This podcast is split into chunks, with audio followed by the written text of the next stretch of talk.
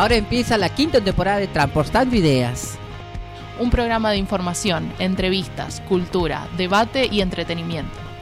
Enfocado en la historia, las vivencias y las luchas de la comunidad de gays, lesbianas, bisexuales, travestis, trans, no binarias y muchas más. Conducido por personas trans y no binarias. Quédate escuchando que ya arrancamos.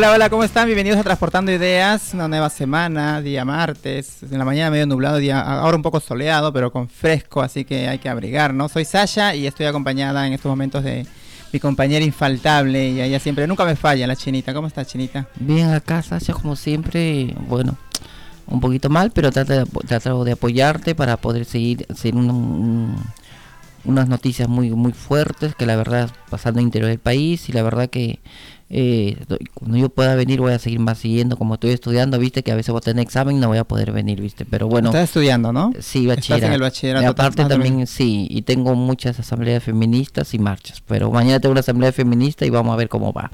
Bien, ¿cómo van esas asambleas? Mm, ahí positivamente, ¿viste? Y aprendiendo un poco más de cada de cada reunión, aprendo un poquito más y aparte por eso puedo comunicar como al público y a mis compañeras como de promotoras para así poder apoyar a las mujeres y a los chicos trans, al colectivo completo que también se transmite en esta radio. Bueno, estamos esperando a Frank que está viajando, raro, raro que, que llegue tarde. Eh, Mika, como siempre, atrás en la operación técnica y Lili en la producción general. Eh, quiero, como siempre, hacerles recordar que nos pueden escuchar a través de la app de Radio Viral, eh, descargándose la, aplicación desde, desde el... desde, el Play Store, desde el Play Store o escucharnos directamente en la página web radioviralcomunitaria.com o si no se pueden comunicar al 47854843 o dejarnos un mensajito en WhatsApp al 1139557735. Hoy les tengo este una novedad para la gente que nos que nos escucha.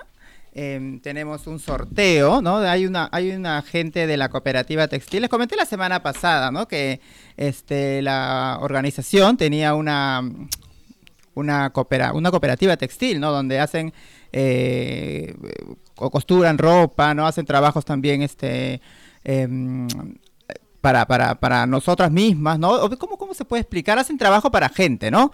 Eh, ofrecen sus servicios, así, claro que sí. Bueno, les vamos a pasar a contarles que esta gente de la cooperativa Hilo Solidario, que son nuestros compañeros, em, están en la dirección de Cochabamba 2630 y en estos momentos tienen para ofrecerles, están vendiendo pantalones, pantalones, esos pantalones con frisa chinita para el frío, está bueno para abrigarnos, ahora que está fresquito, eh, del talle 1 al 5 y los venden baratos, ¿eh? Los venden a 3 mil pesos cada pantalón. Eh, tienen colores negro, gris y azul. Y también tienen remeras, que es lo que vamos a tener hoy día en el, sorteo. Una remera que blanquita que está, hemos, este, tomado las fotos, ya está en, el, en las páginas de, Radio el, en el Instagram. Em, eh, los talles de las remeras también es del 1 al 5. Y bueno, si van, obviamente de parte de Transportando Ideas de la radio, les van a hacer un descuento. Em, como les dije, la cooperativa se llama Hilo Solidario, está en Cochabamba 2630 y ofrecen servicios también de costura, así que por ahí si hay alguien que, que necesita que le costuren o necesita que que les haga algún trabajo de corte, porque también hacen corte de tela por, por cantidad, ¿vieron? Eh, están este, a partir de las 10 de la eh, a las 10 de la mañana hasta las 5 de la tarde, los pueden encontrar ahí. Em, y bueno, eh, la condición obviamente para, para, para, que se puedan ganar la remera es simplemente mandarnos un mensajito, saber que están, nos están escuchando, mandarnos un mensajito Radio Viral y espero que nos sigan también en las páginas, ¿no? Eso es lo principal. bueno, vámonos con algo de música, amiguita, ¿qué te parece? Y regresamos con toda la información que tenemos hoy.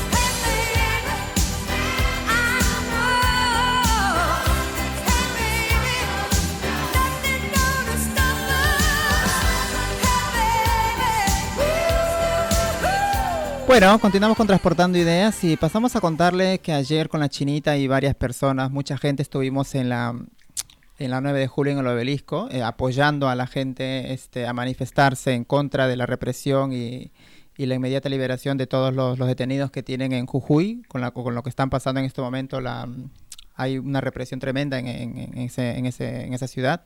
Chinita, estuvimos ahí, ¿no? Contanos vos, Chinita, algo como de esto de la represión, lo que están exigiendo. Bueno, eh, nosotros estamos apoyando, fuimos, estamos siendo con nuestro, todos los compañeros de San Cristóbal y otros de otras organizaciones también, que hemos estado apoyando sobre la represión que está pasando en Jujuy. Fuimos, bueno, no llegamos tanto a la casa de Jujuy porque Viste, Visache, que había muchas organizaciones que apoyaron ayer, que la verdad que estaba muy bonito, pero bueno, eh, yo creo que en Jujuy lo que está pasando, lo que está haciendo el, el, gobernador de, Morales. no, o sea, él se llama Gerardo Morales. Bueno, de, de, un decreto de 113 creo que decretó primeramente que estaban prohibidos las marchas, que estaban penalizados.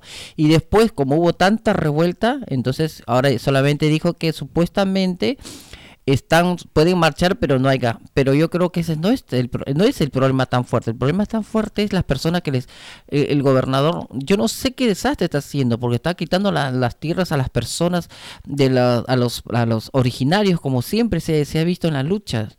Les están marchando a la gente de la puna están marchando a carreteras eh, viste esas carreteras que pasan que silenciosas que caminan y caminan como como si estuvieran peregrinando a un viste ¿Por qué? Porque está en la contra de la represión, es una carnicería que se está viendo ahí en Jujuy. La verdad que me da mucha pena lo que está pasando. Y la verdad parece que no toma conciencia el gobierno central. ¿No, no, no te parece, Sacha? Porque todo, todo eso se está viendo a nivel internacional y nacional en Argentina lo que está pasando. Yo creo que esto no debería pasar, porque yo creo que los hermanos jujuyanos deberían tener un derecho a su a su, que respeten sus tierras, respeten sus trabajos, son campesinos del campo, que por ellos tenemos para comer en las grandes ciudades, que parece que el gobernador se les, se les está, se está olvidando de eso, vienen las empresas extranjeras que prácticamente están tratando de, por, por ejemplo, de expropiarse, supuestamente alquilarse por 50, no, 80, 90 años para poder este, explotar y a la hora de la hora dejan todo un desastre, todo el ecosistema malogrado, aparte ahora que como Estados Unidos está muy llegado a siempre a la región de Latinoamérica, el triángulo del litio que hay entre Chile, Bolivia y Argentina, se está sintiendo mucho ese ese ese ese ese, pesar para, para el gobierno de de Morales. Yo creo que de verdad lo que está pasando, están matando. están regalando el litio en Estados Unidos, ¿no? Están casi regalándolo están a un precio bajísimo. Lo están sí, aparte sí, porque, viste, para ahora yo digo, este, eh, aparte de eso también se está viendo las carnicerías, se está viendo matanzas. hay represión hay represión, hay incluso la gente, todo, todo, todos los organismos sociales están marchando porque está un desastre, porque el, gobierno de turno, yo creo, bueno, no tampoco creo yo mal, no sé si estoy mal, pero yo creo que desde ahí ya se empieza, si, si ahí se está iniciando en Jujuy, imagínate si sale, bueno, los gobiernos de, derecha, eso va a llegar a toda Argentina. Si se tapa, eso tienen que aplastar, tienen que prácticamente no dejar que avance en todo el territorio. Yo presiento que se va, va a llegar hasta, puede llegar hasta Buenos Aires, toda Argentina. dice que Estados Unidos no tiene litio, ¿no? Que roba de Estados Unidos no tiene litio. Mira, eh, te voy a explicar. Estados Unidos es una potencia que prácticamente roba las riquezas de todo el mundo. Hace contratos por debajo de la mesa. Ahora no solamente Estados Unidos, el gobierno de China para mí tiene, pero el gobierno de China invierte, pero hace progresar a las personas, o sea, los, los países que inviertan, hagan infraestructuras, colegios, hagan pistas, veredas, hagan, no, sobre la, también sobre la escuela y, la salud. Pero Estados Unidos no, Estados Unidos siempre no se escucha mi voz. Sí, sí, se escucha, se escucha, se escucha bien. Se escucha más bajo. Entonces, escúchame. Eh, y eso es lo que Estados Unidos siempre ha sido que parte de Latinoamérica sea su patio trasero. Como el, gobierno chino ya está invirtiendo y el gobierno ruso se está poniendo también las pilas en esta en, esta zona del hemisferio sur, invertir y, ah, y, sobre todo ver el progreso de cada país, no solamente promesas como hace Estados Unidos, que siempre se ha llevado la riqueza y, y lo peor, en la época de los 70, como siempre digo, que el, el, gobierno está acostumbrado a derrocar gobiernos y poner gobiernos a su favor para su riqueza de ellos, que se llevan en, en, en bruto y vienen procesados con que dice que la tecnología queda allá pero otros gobiernos que se están ya se están despertando, China y Rusia nos están también haciendo grandes eh, eh, industrias, infraestructuras, colegios, como voy a repetir, la educación también y sobre todo la salud, para que el, cada país sea libre, no depende de Estados Unidos, pero el, gobierno americano como siempre manda su comisionada, su general, no me acuerdo su nombre en este momento, para, para amenazar a los países, viste, de Latinoamérica y sobre todo los gobiernos de turno. Por eso que el, se roba el litio lo de menos. Eso es lo peor. que No, no perdón. Retiro mis palabras. No, no, no, retiro, me equivoqué, Sacha. No, eh, eso es lo que hace robar el litio, eso, eso no, nunca ha sido, o sea, eh, como te digo, eh, escondido, siempre se ha hecho, Estados Unidos siempre se ha robado, se ha robado, no, se ha expropiado de los, de, de las riquezas de, de todos los países. De, todos los países. Pero, pero ¿quién tiene la culpa? Los gobiernos de claro, los gobiernos, que firman por debajo de la mesa y después hacen su, su, comisión y, se hacen de oídos sordos. Yo creo que este gobierno va, está siendo más, de, más eh, derechista que izquierdista, porque yo creo que se está, se está poniendo Claro, sí, sordos. eso es lo que la, la gente tiene que ponerse a Sí, pensar y, darse cuenta de- ahora en el momento de las votaciones, ¿no? Porque mira, aparte de mira, en Jujuy está la represión ju- por eso, porque Mm. están lo- lo dere- los este, Derechistas. derechistas de siempre, ¿viste? Derechistas a full. Todavía o sea, me acuerdo en el momento en que estaba Macri, todavía me acuerdo que vos también estabas en ese momento cuando le quisieron quitar o disminuir la jubilación, este quisieron quitarle los medicamentos también a los a los abuelos Lo y nosotros nosotras y nosotros fuimos a marchar ese día a- al palacio Por y nos reprimieron también, nos, tiraron este gases Bom- lacrimógenos, nos tiraron este gas pimienta. todo eso. Teníamos que ir con, ¿te acordás con los con las cremas dentales para ponernos en las narices porque sabíamos a agua, lo que íbamos, ¿no? Sabían que nos iban a todo. reprimir. Sí. Eh, era terrible esos tiempos. Sí. Entonces la gente tiene que ponerse a pensar ahora en, en las elecciones que se vienen, ¿no? Aparte de que si se empieza en Jujuy, si extiende todo Buenos Aires, va a haber una guerra es civil. un buen ejemplo eso, por eso mismo digo. Ejemplo, Imagina- lo que está pasando es en un Jujuy. ejemplo de lo que va a pasar si Lo votan puede por los pasar. derechistas. claro, Exacto, ese es un exacto. ejemplo, porque De ahí se inicia. imagínate si, si en Jujuy nada más un, un gobernador este hace eso, imagínate que sea un presidente el que gane, yo creo ¿no? que también, eh, yo creo que el, el- bueno, el, el gobernador de Jujuy es- está haciendo como que para que le tomen en cuenta lo que él está trabajando, que supuestamente eh, para él está haciendo bien, pero no está haciendo bien, está haciendo daño a su, a su país, está haciendo daño a su pueblo, que prácticamente lo ha elegido y ha tenido un voto, ¿sabes qué? Un, un voto en apoyo que para que él eh, haga, haga, haga florecer su, su provincia, no para que destruya, mate, en, eh, represiones sobre todo en cárcel. Los 50 creo, Sacha, que están presos políticos. No, hay más, hay más. Hay más, bueno, pero no, sí. pero no dicen la cantidad, solamente dicen Claro, lo son que muchísimos. son Hay imágenes muchísimos. también de gente herida en el gente piso. no y, hay, Eh, y hay muertos también no sé eso sí no sé cuántos muertos hay porque yo creo que eso no se cuenta eh, eh, la este eh, como te digo los periodistas de que están ah, llegado al gobierno como que tapan más quieren me- mentir.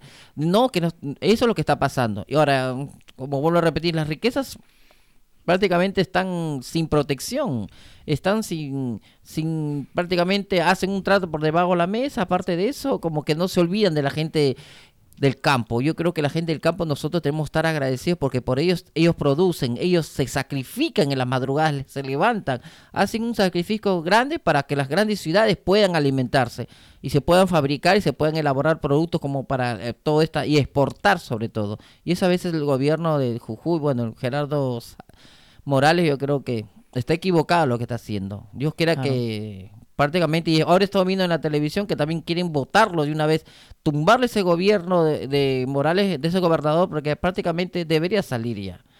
No, no, no, no, no, no estoy de acuerdo con, con lo que pasa. La, Claro, la represión y todo. La gente tiene la derecho a reclamar, a, a- protestar, ¿no?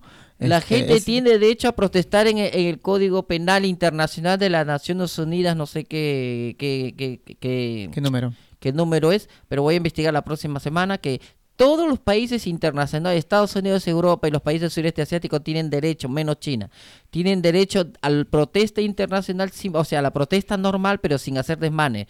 Pero a veces dicen que hace desmanes a- a lo- lo- los que marchan, pero no, están a veces están infiltrados del gobierno que destruyen todo y, ¿viste?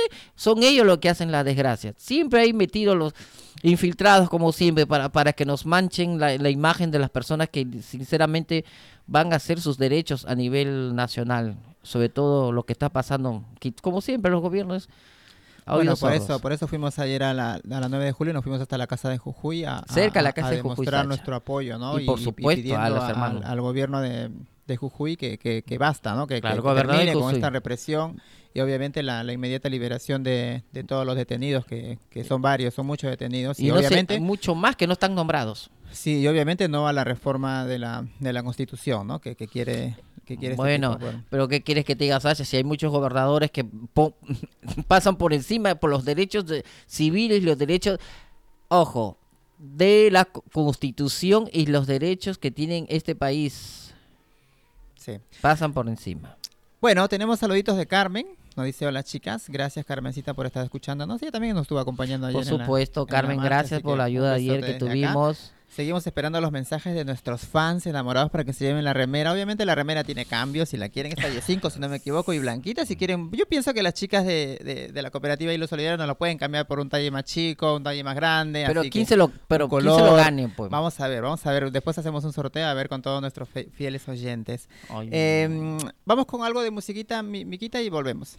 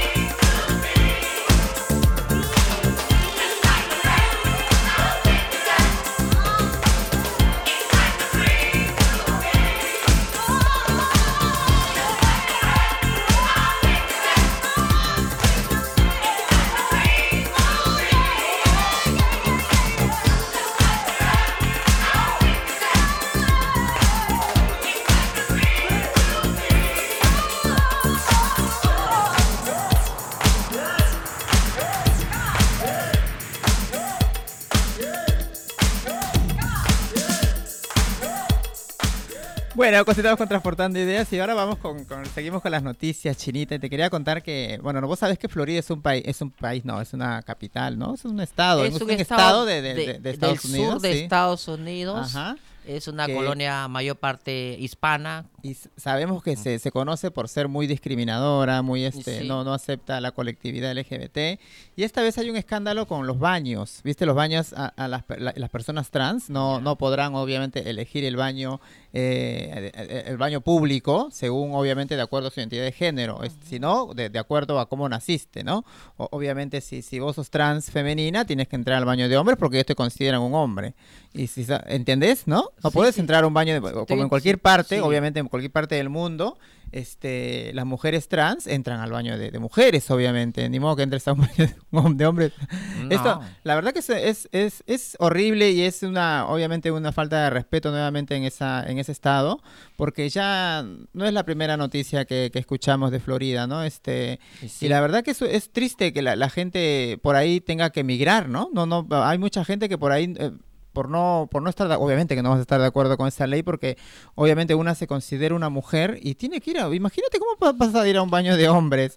Aparte también este hay probabilidades de que sufras una violación, ¿no? Por supuesto o que esas sí. cosas y, y es, es tremendo porque también hay este hombres trans que, que van a tener que entrar al baño de mujeres. ¿Cómo es eso? Es que es- la verdad que es, es terrible eso. No, no, no- me parece que es algo que no, no, Es no está bien. Algunos estados de Estados Unidos, Sasha, no todos tienen eh, esa ley del, bueno, De inclusión. de inclusión, ¿viste? Hay varios estados que son totalmente republicanos, que, ¿viste? Que como todo senado, ¿viste? Cada estado es un se gobierna por un gobernador que elegido por el pueblo, entonces no todos están en esa en esa en esa capa- bueno, ese sistema o ese ese ese derecho a nivel internacional, ¿viste? Como un Estado de México, también la Ciudad de México está bien, pero fuera el norte de México, la de los estados de- del norte de México, tampoco se gobierna como, como todo el país, ¿viste? No como acá Argentina. Acá Argentina es un país que todo el, todo a nivel de largo y ancho de Argentina tiene un solo, un solo, un solo derecho. En cambio en, Estados Unidos es diferente. Por eso, eso es- parece que ese, ese, ese estado del sur de Florida, que prácticamente el sur de Florida está lleno de inmigrantes cubanos, de toda clase de la nac- nacionalidad, latinos, pero es un, la verdad me da mucha pena que es tan lindo ese estado, Miami, que es una ciudad muy hermosa, lo veo por televisión, veo por muchos, muchas, este, Muchos medios, sí. muchos medios, viste. Claro. Entonces, la sí. verdad que me da mucha pena que personas así estén pasando esos momentos muy difíciles, Claro. que la verdad el gobernador de ese, de ese estado no, no ponga, bueno, fin de ese, ese maltrato al, al, al colectivo. Claro, y ah, dicen, dicen que el proyecto de ley aprobado este ¿Desde ya cuándo, se- Sacha? desde, la, desde la semana pasada. Ah, recién. Sí, sí, se aplicaría en el uso de baños en escuelas públicas, dicen, escuelas, ¿eh? escuelas Ay, públicas, no. colegios. Imagínate, imagínate lo- los, los menores, ¿no? Lo- los, las tra- los trans, las, las trans, los trans, de las infancias trans, ¿no? Las Imagínate las infancias trans, ¿cómo Sí. harían en ese caso, no? Las lo- los insultos y la, La a- violencia a- a- sobre claro, todo. la violencia, La violencia que a, esa- los- a las niñeces de, la, de las infancias trans. Claro, es como que le van no a... respetan. Aparte de respetar es poco, ¿sabes? ¿Sabes lo que van a pasar? Le van a golpear, le van a, le van a, hacer bullying, sobre todo que a nivel internacional el bullying está extendido. Y hay mucho más con lo que el gobierno, bueno, el estado de, de la Florida, la verdad se está cometiendo para mí una falta por, bueno, respeto, ¿no? Su, su, su forma de gobierno, pero tampoco no respeto, no respetan a, a, a- a las- a las infancias trans, porque Las yo creo que sí. a las entidades trans, sobre todo esas niñeces que recién se están formando, no apoyan, bueno, pero al menos deberían eh, dejarle entrar a un baño público para según cómo sea su condición o cómo se vean aspecto físico. Sería mejor así, si te ves un hombre, un hombre, te ves te ves vestida de mujer, mujer, que entren al baño tal como están, que le tengan ese derecho, pero bueno, ¿quién les toca Bueno, el obvia- corazón? Obviamente, como decimos nosotros, dice- dicen que la norma sometería a las personas transgéneros a una situación de acoso, obviamente, al prohibirles usar el baño público que corresponde al género con el que se identifican. ¿no? Es terrible eso, porque nosotras de mujeres, ¿cómo vamos a entrar a un baño de hombres? Ah, y todavía no. público. Y, y peor los niñeces, que son más niños, más niñas. y Claro, niñas. en, en las escuelas. Hola, Fran, ¿cómo estás? Y Las venía escuchando. Ahí está, ahí te escucho. Aparte de eso, este, yo creo que deberían... debe- es- ¿Para qué estás saludando, Fran? Ay, Francito, no te quiere escuchar la china, Fran. Mentira, Fran. Fran. No, vamos al no. Me lo merezco. No, no, no, no. Yo sé que Eh, tenés ¿Cómo trabajo. estás? Bien, bien. Bien, perdón, justo estaba por salir y viste, se te empieza a romper todo a la vez y es como, ay no, está perdiendo el tanque arriba, de lavarropas, tengo que poner una palangana y tengo que después se rompió el baño, bajo. ¿A qué hora te levantas vos? ¿A las 12? Más o menos. no, no, me, me despierto más temprano, pero me cuesta mucho levantarme. Yo no sé si tendré algún Es el frío. problema. Es el frío también que te, que te acobarda. Sí, Yo por lo menos en la sí. mañana no, no quiero sacarme la frazada encima porque... este, Sí, no, no, este- no quiero ni ir al baño ni a ningún lado, estoy así hecho una pelotita. Sí, sí, sí, ese es- ha- hace frío en la noche. Y en la mañana que me levanté había una neblina tremenda, también no se miraba. No sabía yo si era la neblina o el humo, porque viste que a veces hay humo, este, pero no dice que es neblina. Una era, neblina ¿no? natural, de Mm. la misma naturaleza. Sí, ¿qué opinas vos, Fran, lo que está pasando en Florida? Sí, la verdad que. Nada, me parece terrible. Eh, es, es muy extraño esto, cómo funciona en los estados de Sí, ¿no? Estados Unidos, Es que, lo que pueden le- tener distintas legislaciones con. Es lo que le digo a la China, ¿no? humanos. Que hay mucha gente que tiene la necesidad de emigrar a otros estados por, es, por ese mismo este trato, ¿no? Porque me acuerdo que hace tiempo un gobernador de otro de otro estado invitó a la gente, a la colectividad LGBT que se vengan a su estado, que, que ahí en el estado se hay aceptación. No recuerdo bien qué estado era. Creo que era Nueva York. Nueva York, ¿no? Que, Nueva York sí está en esta- pero ah, no creas, pero algunos estados, estados no me acuerdo si estoy no estoy mintiendo que hay hay este hay alcaldesas trans ah, en Estados Unidos, pero no creo que es en no sé en qué Qué parte. en raro, el- ¿no? Qué raro que en un país no esté este... el- lo mismo pasa en México también. México Mm. también. en México, por ejemplo, eh, hay una... En no la ciudad, de. Me- es- la ciudad de México está bien, todo aceptado. El Sí. estado solamente de México, por ahí, pero los- el norte, este, noreste de México, por ejemplo, Tamaulipas, Nueva León, algunos que no están permitidos esos. Pero No qué raro eso, ¿no? Acá no pasa eso, por ejemplo. Bueno, sin la ley encima, pero lamentablemente si nos vamos a Jujuy y a Salta, obviamente que hay más discriminación, pero la ley los ampara. Exacto. Sí, la- y aún digamos, la ley es, es una porque es eh, En Claro. todo, en todo el- nacional, a pesar de que, nacional. exacto. de que sea un país federal y las provincias tengan autonomía, no pueden pasar por encima de la constitución, ¿no? Que, que por eso también esto que hablaban antes de, de la No. reforma de Jujuy, de la represión, Sí, pero es anticonstitucional, porque Sí, prohíbe la protesta, que es algo que está Claro. es un derecho establecido también en la Constitución Nacional. justamente es- ¿Estuviste ayer en la marcha? No, no pude ir. Pero justo estamos hablando de eso, Frank, que el gobernador Gerardo Morales está pasando por encima de la constitución y está haciendo un genocidio por la gente, eh, gente de la gente campesina, de, lo- de las grandes este, originarias, originarios que están matando una carnicería. ¿Por qué? Por el litio, que prácticamente es el triángulo entre Bolivia, Chile y Argentina, que prácticamente se, se- se están expropiando la- la- las- las grandes empresas extranjeras que hacen por debajo de la mesa yo, yo veo que este gobierno ya parece derechista, no parece, no parece, ya hace rato, y mucha gente que... Es un gobierno derechista el de Jujuy.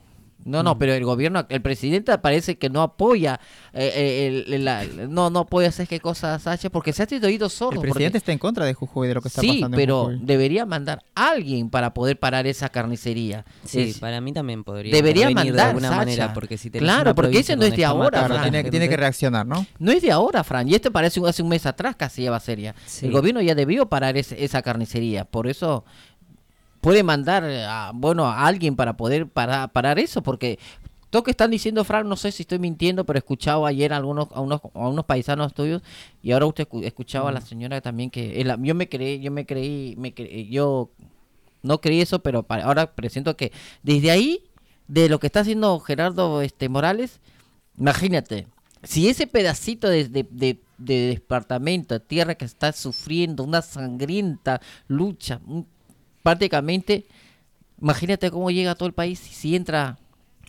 ahí- Sí, Bueno, por suerte se está Eso tomando, se ujú. están tomando acciones en Dios quiera que sí. lugares. No Dios hubo quiera solo acá en sí. Cava, ayer fue también en, en distintos lugares del conurbano, también en, y en otras provincias, en Tucumán, en Formosa, en Chaco, también está viendo esa, toda, esa, toda esa represión en, Formosa, sobre todo. Hay no sé qué sea Formosa o el Chaco, que toda una familia está metida en, la política. Y sobre todo una, una ONG que prácticamente como lavado de activos. Y si no me equivoco.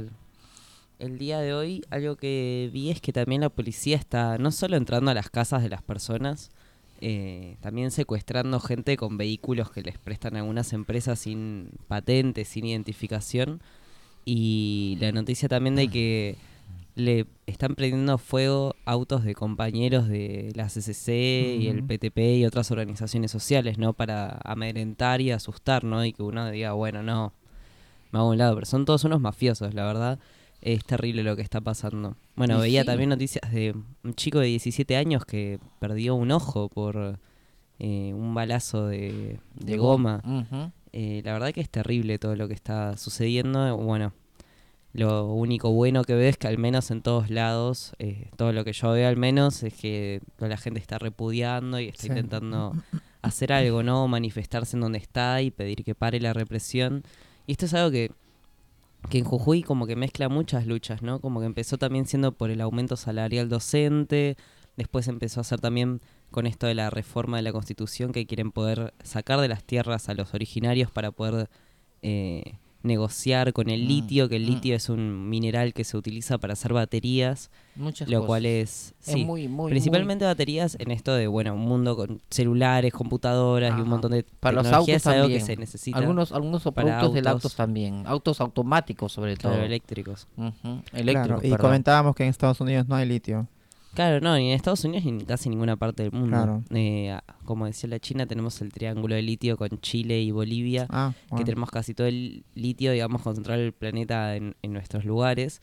Y algo que habíamos, que había presentado el diputado Alderete era para poder nacionalizar ese recurso, ¿no? Y que sea de los argentinos y que no venga, no sé, no le no le paguemos eh, a una empresa extranjera para que lo saque y nos den migajas a cambio de las riquezas que se llevan. Se llevan en bruto y vienen, ya elaborados y dicen que y cuestan tres, cuatro veces más. Claro. Y obligan a los gobiernos de turno, de, a los gobiernos americanos, y me amedrentan con todo su comisionada, no sé cómo se llama la comisionada que no solamente llegó a Argentina, algunos países Mm.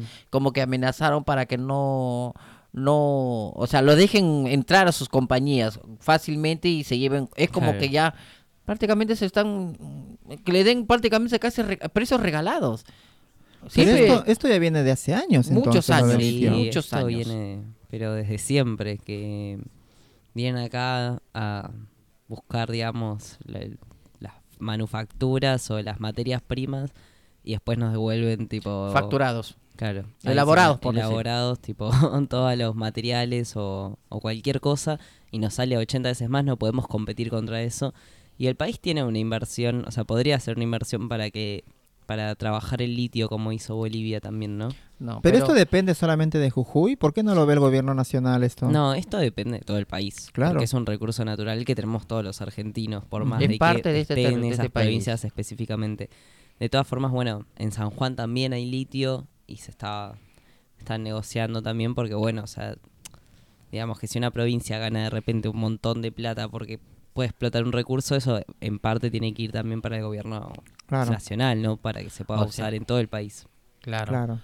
No solamente el litio, sino muchas muchas riquezas que tiene ese país que prácticamente a veces no salen a la luz por intermedio de empresas eh, que, fantasmas que hacen los mismos gobernadores. ¿Qué hacen? la- este, ¿qué, qué hacen? Empresas fantasmas que hacen, hacen, por ejemplo, bueno, yo hago mi empresa, hago, ¿no? Y hago una, no, ahora se está supuestamente organiza, se están eh, metiendo en esas empresas fantasmas, son las ONG, que prácticamente eh, recaudan dinero de lavado de activos. Entonces, entonces ¿Qué queda el gobernador? Se limpia las manos, dije, no, es del, es el- depende ya de la ONG, pero el ONG, ¿a dónde sale? Empiezan a investigar al fulano, a toda la familia del gobernador. Hasta la, hasta el, disculpando la no quiero faltar respeto, hasta el perro también. si el perro tiene nombre, habla también al perro. Porque es así, se está, están saliendo a la luz muchas noticias que prácticamente a veces hay personas que prácticamente tratan de, bueno, algunas personas que no, no tienen tiempo para poder leer las, las noticias, pero tratar de, parece, estamos en esta radio para poder comunicar y extender un poco el tema, porque yo creo que la verdad no quiero ser tan dura, pero se me hace recordar a- al, al, ¿te acuerdas cuando todo la tal Áñez a Bolivia, una carnicería hizo en Bolivia? Pero ¿por qué hubo tanta muerte? ¿Viste? ¿Por qué? Porque tuvo apoyo americano la tal año. ¿Y ahora dónde está? ¿Cómo terminó? Bueno, entonces algo así lo estoy viendo en Jujuy. Yo creo que los hermanos este, jujuyanos deberían también apoyar, o sea, como te digo, apoyarles al gobierno central con mandar con lo que sea algunos algo del ejército para que pueda parar esa carnicería, porque si así empieza, imagínate, algunos gobernadores de, de derecha van a tomar ese ejemplo. Y eso Sí, está bueno, mal. De acá está lo mal. defendieron, la reta, Obvio. Bullrich y todos Obvio que esos sí. dijeron que era... Bueno, ese de boca para afuera, pero cuando sale su que gobierno de turno, a ver si van a ser igual. La boca se, se- las palabras se le vean el viento. Cuando están en candidatura dicen sí, sí, pero cuando ya están arriba en el trono se olvidan de, de lo que dijeron. Hechos y no palabras, como digo yo. O sea, se dice, ¿sabes qué? Que tenían que tratar de cumplir lo que están hablando, pero no lo cumplen, chicos, no lo cumplen. No, pero ellos están, ellos están a favor de, de, de- de Morales, está diciendo. Ah, Obviamente, bueno, porque están a son favor de la derechistas. sí, ah, sí. ya, perdón, entendí mal. Bueno, está bien. Si está... No, pero no está bien lo que están diciendo. Ya sa- Pero, compañeros, saben muy bien que eh, estos, todo esto, lo que están hablando, que usted tú has nombrado, este Frank, todos son de derecha, Sí, derechistas. justamente. Por eso, tienen que apoyar porque... Porque ellos están- para ellos son porque ellos mismos se- Parece se llenan los negocio bolsillos, por sí. debajo de la mesa. Ahora dime, esos grandes edificios que están cerca a la costanera están vacías. ¿Por qué están vacías? Porque no hay quien, no- pueda alquilarlos. ¿Y quién lo puede alquilar? Las mismas empresas de ellos. Y el sinvergüenza de, de, De la de reta, reta, he visto una publicidad que dice todavía, este, hay mucha gente que no puede alquilar. Es, No, es un cara dura. Es- es- hay, hay una publicidad que siempre en YouTube me sale. Hay mucha Ay, gente no, que no no. puede alquilar. Como si realmente estuviese preocupado por eso. Sí, No, pero eso Algo que estaría bueno sería que pongan un impuesto a la vivienda ociosa o a las viviendas vacías, ¿no? Claro. Que por O sea, tener a los 90 oligarcas. casas vacías que tengas que pagar, entonces te Oh, convenga alquilarla barato. Eso haría que baje los Eso- precios de los alquileres. Claro, esos son los grandes oligarcas bueno. que prácticamente Sí. se llenan los bolsillos de la gente más necesitada. Votan a las personas, quieren... ¿ves- ¿Viste que marchamos esa vez, compañeros Mm. Sacha, Frank y otros que fuimos a los humedales que hay en, aquí? en la- Sí, lo único que queda en Buenos Aires, algo un, un que es hermoso. Es un patrimonio que no deberían tratar de, de, de, eh, hacer, hacer una, una, una selva de cemento. Yo creo que esos humedales son bonitos. Yo, yo he, llegado- he caminado desde la costanera hasta el Río de la Plata. Muy lindo. Deberían tratar de cuidar el pulmón de Buenos Aires porque ya prácticamente ya no queda casi parque. Bueno, desde acá obviamente apoyamos al pueblo de Jujuy y obviamente no estamos de sí. acuerdo con la reforma, ¿no? Sí. Fran, ¿tenés algo que contarnos? Veo que estás tenía- revisando tu celular. Tenía un par de noticias. A ver. Eh, Del 28. sí, también. Eh, pero no, primero una buena noticia, que es que Estonia se Fran, convierte... sie- Fran siempre viene con las buenas noticias, ¿viste? Ah, Yo traigo las malas, yo traigo las malas. positivos. en Estonia eh, fue el primer país de Europa del Este en legalizar el matrimonio homosexual. Bien. Eh, y bueno, dicen las estadísticas que el 38% de la población no acepta la homosexualidad todavía, pero bueno, al menos se logró avanzar con esta ley para que el matrimonio igualitario llegue a más lugares. En Europa Bien. Oriental. En sí, En Europa, Oriental. del Este. Al par del este. Y después tenía otra noticia un poco más graciosa, tal vez. A ver. ¿Por qué? Eh, no sé si conocen ustedes a las bananas en pijama. ¿Les Sí, las he visto, las he visto, sí, sí. Bueno, Unas- que era este dibujito inf- infantil, va. No sé si era un dibujo, era como Sí, pr- primero era personas como adentro sí, de sí, muñecos. después ¿no? salieron dibujos animados Después también. salieron dibujos animados, que estaba Banana 1 y Banana 2. Ah, banana, sí. Sí. Los actores Bananín y Bananón son Ah. novios desde hace más de 26 años. Ah, mira. Ah, mira, son gays. ¿Vieron? Son gays. Inesperado. Eh, Bananín. Ay, dice, yo era. Bananín y mi novio Ashley Scott fue Bananón. Llegamos a actuar en los mismos capítulos y después de más de 26 años seguimos juntos, contó Mira. Mark Short Chapman. Mira, Ca- cosas que no se sabía, ¿no? Sorpresa causó la revelación que hizo que uno de los actores de la serie infantil Bananas en Pijama junto a su pareja dieron vida a Bananín y Bananón. B1 y B2, como se los conocía en inglés, eran dos gemelos que entretenían a los más pequeños del hogar con sus ocurrencias. La serie lleva pantallas en julio del 92 y bueno, tras su estreno, bueno, todos saben que fue bastante exitosa esta serie, llegó hasta Latinoamérica sí, y sí, muchos sí. países y bueno, siempre fueron novios y aparentemente no, no era algo público, ¿no?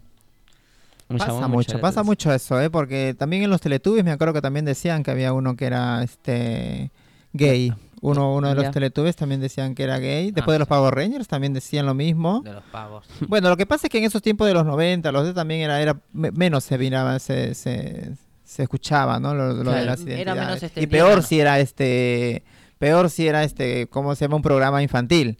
No se aceptaba. Eh, bueno, también está, por ejemplo, María Elena Walsh, que También es es, una mujer lesbiana. claro. Y, Pero no, no lo, no lo descubrió, ¿o sí? No, No. no. no sabía la gente Sí, que era sí este. sabía. Ah, mira. Pero yo tengo entendido que no todo el tiempo, sino como después de un tiempo lo dijo. eh, y siempre como con mucho orgullo, ¿no? O sea, nunca sentí que lo dijera con vergüenza o algo así.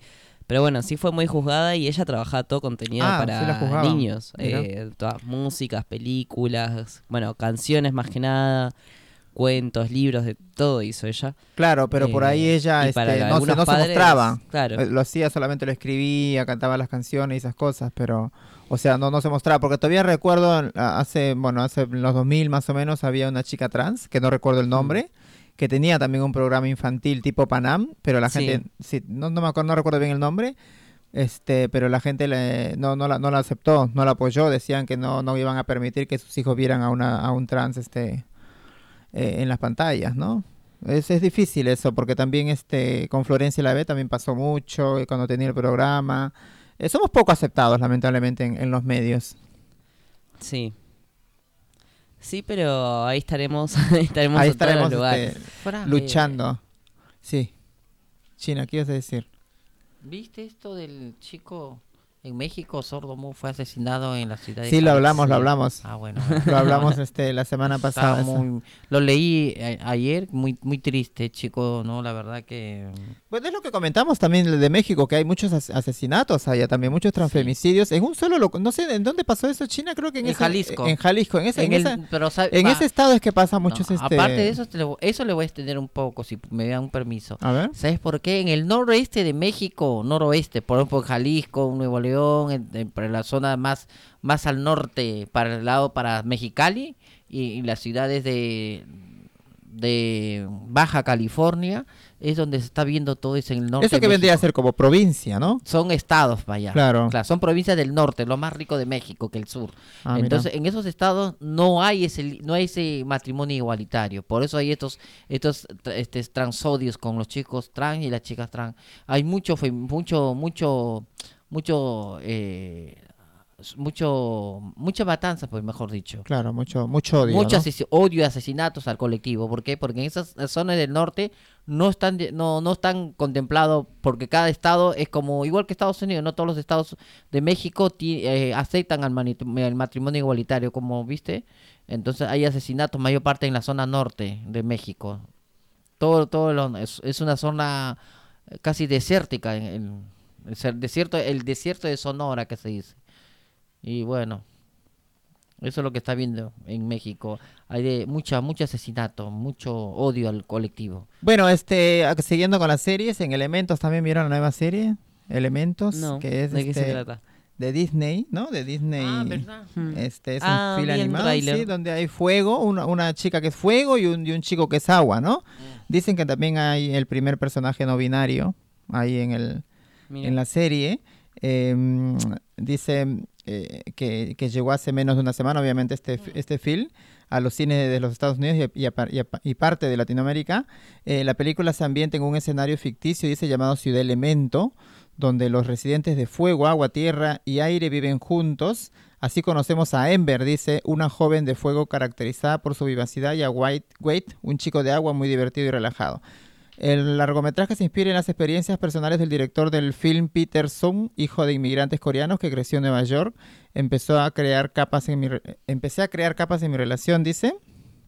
Así que, bueno, la diversidad de género también es uno de los puntos, como decimos, más importantes de elementos, pues el film de animación presenta al primer personaje no binario de Pixar bajo el nombre de Lake, dice, ¿no?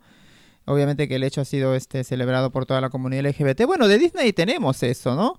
Este, inclusión, este, no sé en qué serie más también hubo, hubo también de- en el 2020 creo que introdujo un personaje femenino homosexual, dice, ¿en, en qué producción?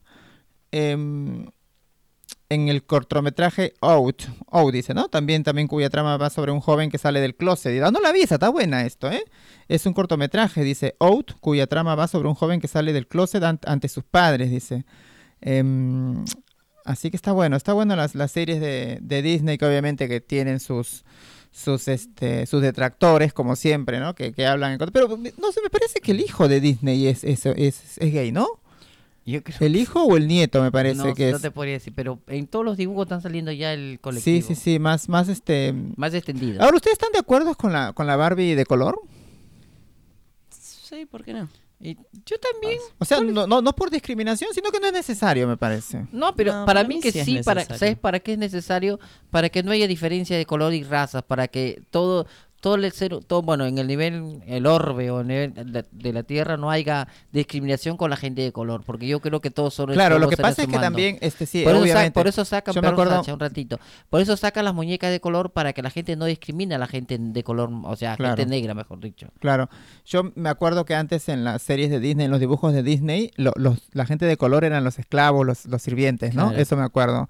Y no había, sí puede ser en ese sentido, no había princesas de color y este y las, las, las de color, por ejemplo, eran sirvientas y eso obviamente que también es mal visto, ¿no?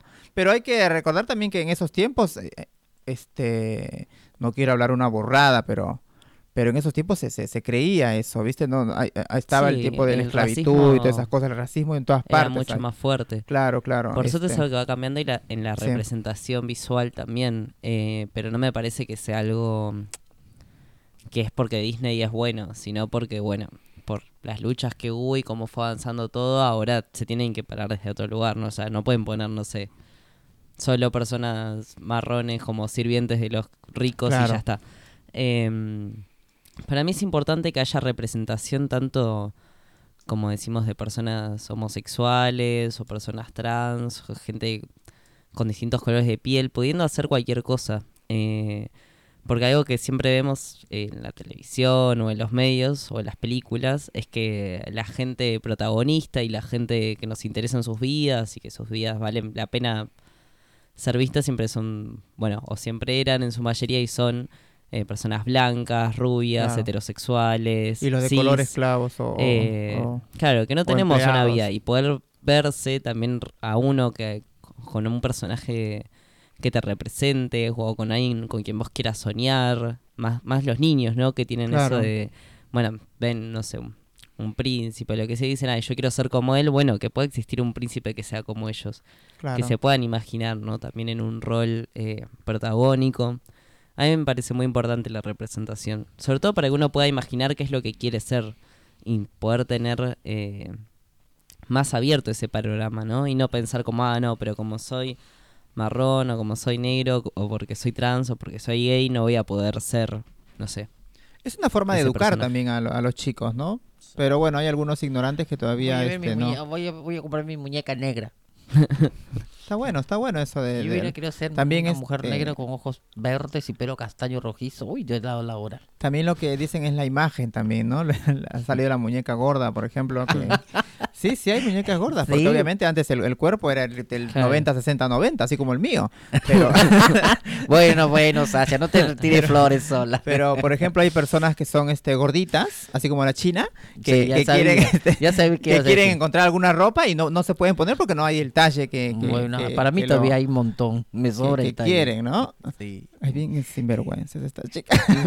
Di más fuerte porque estoy bajando de peso. Pero bueno, sí, Hay sí, talle. estás bajé, chinita, subí bastante, pero ahora. No sé si ya contaron, pero ¿quieren contarlo de la remera que está ahí de fondo? Sí, al principio ya lo contamos, estamos de esperando los mensajes de la gente linda, ya saben, este Y se va a cambiar, se va a cambiar. la Dijo también cooperativa de, Hilo de- Solidario, sí, que nos sí. regaló una, una Bueno. remerita. Un saludito, besitos a Evelyn, a, a Janet, que seguramente nos están escuchando ahí. ¿Yané? Este, ¿Quién, Yané?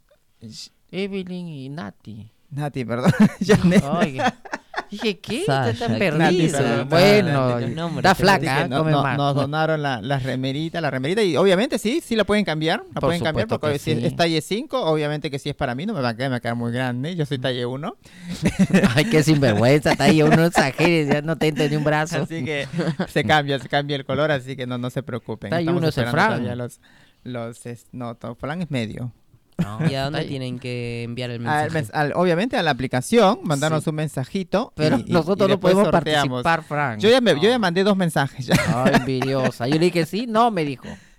No, obviamente que nosotras no. Tiene que participar la gente que nos está Claro, por supuesto. y que Ese es para el público, ya tengan un, un sean incentivados también para que ellos también puedan participar. E- Eso te quería preguntar. Me preguntaron en la salada, viste que en la salada la gente también escucha y me dice, eh, Chinita, ¿pueden participar? Por supuesto, por eso mis compañeras y mis compañeros pasan, Sachi y Fran pasan, pero no apuntan, le digo, sí, pero a veces Sí, obvio que sí. Que, manden los mensajitos, tienen que mandar, obviamente. Claro, porque y ¿cómo, cómo sé que me están escuchando? Aparte Claro. tienen que, le digo, si tienen que llamar y puedan, ¿puedo- podemos participar en, bueno, así desde su casa. Sí, le dije, por supuesto, le digo.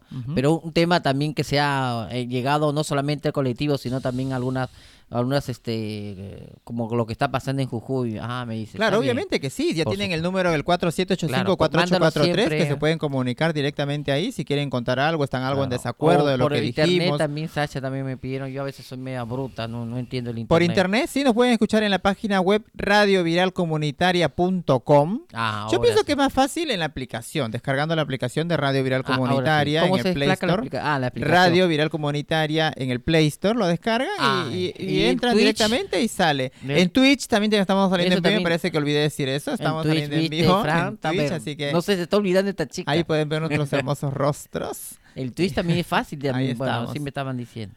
Es bueno, un- ahora sí llegó la hora de la sí. corte del rey, así que vamos Ah, con ¿verdad? algo de musiquita, ¿no? ¿Querés decir algo, Fran? No. Vamos con algo de musiquita y regresamos con la corte del rey, entonces.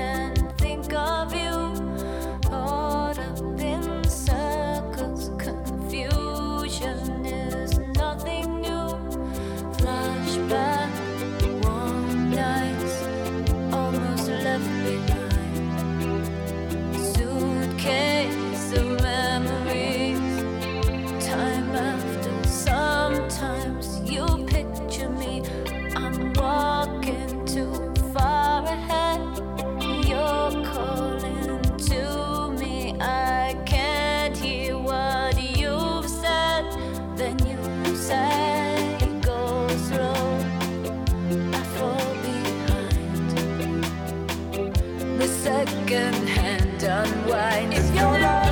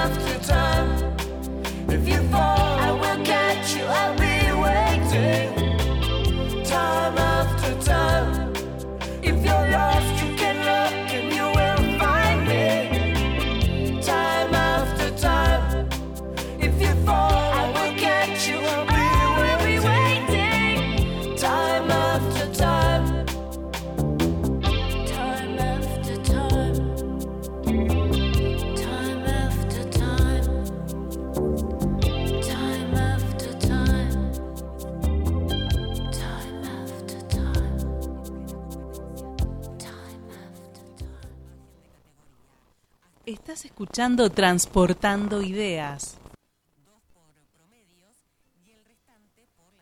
Bueno, acá estamos de nuevo en Transportando Ideas en la sección La Corte del Rey y estoy con América, que es drag queen de sexo femenino y persona no binaria. ¿Cómo estás? Todo bien. ¿Vos cómo andás? Todo bien, acá andamos. Eh, bueno, quería preguntarte primero lo primero, ¿cómo empezaste a hacer drag? Uf, ¿cómo empecé? Eh, básicamente, eh, no voy a mentir, yo sé que mucha gente eh, hoy en día está en contra del programa RuPaul, pero no voy a mentir que sí me enganché en su momento y yo soy una persona que hace arte hace muchos años, eh, desde chica hice un par de años de teatro, dibujo, antes del drag me estaba dedicando a aprender a tatuar, por ejemplo, pero siempre sentía que tenía que poner un poco más de, de cuerpo, por así decirlo, quería siempre exponerme un poco más, además de, de todo lo que venía haciendo, eh, hago música, toco guitarras, eh, digamos que tengo diferentes eh, instrumentos de cuerdas, canto, eh, entonces como que quería incorporar eso en, en un solo arte o poder involucrarme más en todo eso y no dejarlo de lado. Y cuando vi de lo que se trataba el drag, me cerró por todos lados porque es como puedo hacer todo, puedo hacer todo al mismo tiempo y es lo que más me, me gustó de este arte y por eso es que empecé y bueno, empecé sin nada. Dije, bueno, no sé, no, no me sabía ni delinear. Eh, me fui a comprar lo que pude al barrio chino y así arranqué. Con poco y nada. Bueno, como todos, me imagino. Eh, Sí, la verdad que sí. eh, sí, el, el drag justo es un arte multimedial muy, muy grande, como que tenés que ser tu propio maquillador, vestuarista, eh, peinador, todo. Sí, Eh, exactamente. bueno, em, bueno, así arrancaste. ¿Y cómo empezaste a publicar tu, tu contenido? ¿Cómo fue? Y la realidad fue a modo de práctica, más que nada. Yo no, no conocía a gente que hiciera drag. Eh, venía investigando un montón sobre lo que era el drag local, eh, todo antes de empezar, pero no me conocía con nadie. Eh, solamente tenía a mis amigues que fueron los que me fueron eh, integrando en, en lo que es este ambiente y ellos me fueron mostrando, obviamente, RuPaul, pero no sé, eh, mostrándome diferentes programas, diferentes shows que, que había en diferentes bares y demás, pero también era muy pandemia todavía. Creo que fue fines de 2021 que yo había arrancado, o fines de 2020.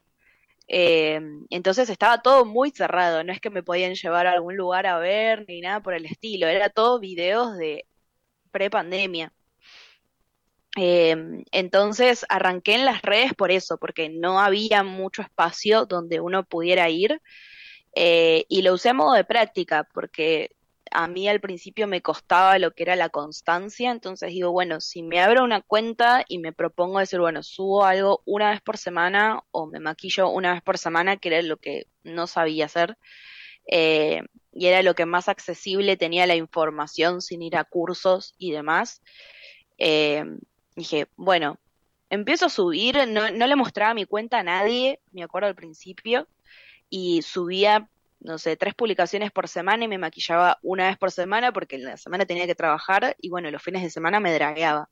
Y así fue que empecé, digamos, como a modo de práctica, pero después fue creciendo porque dije, bueno, me tengo que empezar a, entrar en lo que es subir contenido, eh, hacer TikToks y bueno, empezó a salir todo, digamos. Claro, desde ahí, desde ahí fue creciendo. Em, Claro. Te quería preguntar, bueno, algo que siempre le pregunto a todos les drag que, Ujú. que vienen a este programa. ¿Qué es el drag para vos? Ok, el drag para mí sería una expresión artística del género. Yo lo veo de, de esa forma. Yo sé que muchas personas lo ven como un alter ego, como un personaje ajeno a uno, pero cuando uno utiliza el arte, hay mucho de uno ahí adentro también. Si bien algunos crean un personaje, hay mucho de uno ahí y hay algunas otras personas que prefieren usar el drag como su persona en sí. Eh, pero yo lo utilizo como una expresión artística de, del género. eh, al ser queen sería del género femenino, fuera de lo que es el drag, soy una persona bastante masculina, eh, pero me gusta expresar lo femenino por el arte porque eh, lo puedo hacer de una forma más libre y no de la forma que me inculcaron a mí, digamos, no con determinados límites o de cómo tengo que ser o cómo tiene que ser lo femenino. Eh, digamos que eso sería el, drag para mí, poder liberar la forma de, expresión de género que tiene cada uno, de cómo lo puede ver cada uno, más allá de lo que uno pueda tener de la cintura para abajo, que es lo que la mayoría le importa más o menos. Eh, pero poder jugar con todo eso de forma artística es, eh, es lo más lindo del drag. Siempre el, el famoso, bueno, pero ¿qué tiene entre las piernas? Ay, Eh, Dios, no te das una idea la cantidad de gente que me pregunta eso. Eh, bueno, justo te estaba por preguntar si vos pensás, cómo pensás que tú, siendo una persona no binaria, cómo influyó tu drag en tu construcción personal, digamos. Y fue al revés, digamos que el, el drag me ayudó muchísimo a poder eh, plantearme un montón de cosas.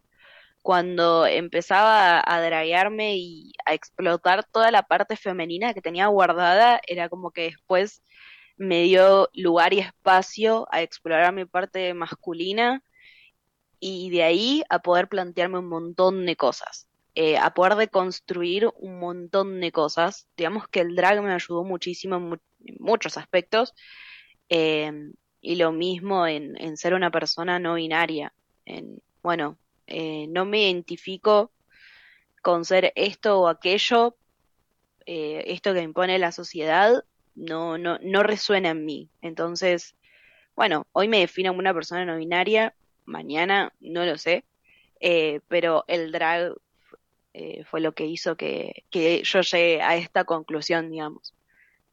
Claro, como una especie de, de escalerita que fuiste subiendo a través del drag para llegar a, a distintos tipos de expresión. Claro, exactamente. Em, bueno, ¿de dónde viene el nombre América? Que es la otra famosa pregunta. ¿Por qué América? Uf, controversial esa. Eh, no quiero que se tome con odio esto. Digamos que fue una época muy difícil eh, donde eh, quise poder transformar un mal momento en arte. Eh, básicamente yo trabajaba en un call center de soporte técnico, yo por fuera de lo que es mi eh, drag persona, eh, trabajo en soporte técnico y en sistemas hace cinco años. Y en uno de mis tantos trabajos estuve de call center para Estados Unidos y no te das una idea de la cantidad de situaciones de racismo que tuve que sufrir en ese lugar. Y mm, obviamente hay muchas empresas de afuera que prefieren contratar personas eh, eh, de países como lo son Argentina y demás, eh, y echan a sus propios empleados eh, para acortar, eh, achicar costos. Entonces, bueno, vos atendés a las personas en soporte técnico y ya directamente te insultan, porque dicen, ustedes nos están sacando puestos de trabajo, pero la persona te está llamando porque no le prende un monitor, pero igualmente por las dudas te insulta. Y mm, muchas veces vos atendías el teléfono y te decían, yo no quiero hablar con vos, yo quiero hablar con alguien de América, vos pasame con un nativo americano, quiero hablar con, con un americano. Claro. Pero bueno, todos somos América también. Eh, y no le podía contestar porque era mi trabajo. Si yo le contestaba, me echaban. Y siempre me tenía que guardar absolutamente todo. Y no te das una idea, igual, y- todos los insultos que nos decían. Era atender el teléfono, eh, la mayor cantidad de llamados, eh, el- era insultos todo el día. Era eh, más atender insultos que, que soporte técnico, básicamente. Entonces, digamos que puse ese nombre eh, por eh, e- esa necesidad de, de contestarles y no poder, digamos.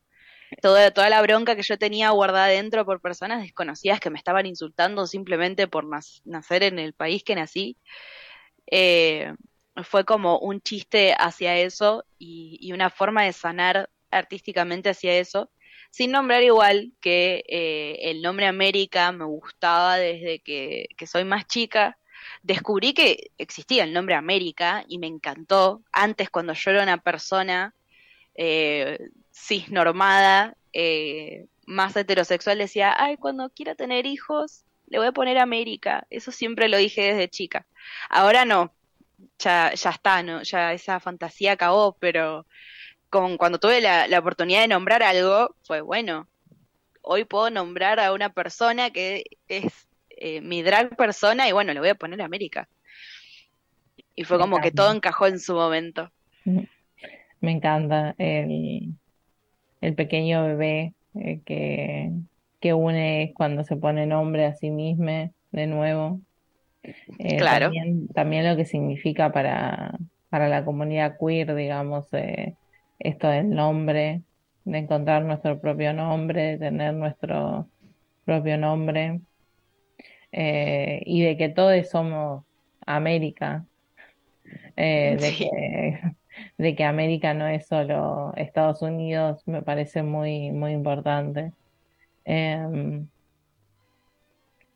bueno, vos sos, eh, vos sos drag más, o- más que nada de redes sociales, ¿no? Eh, Sí.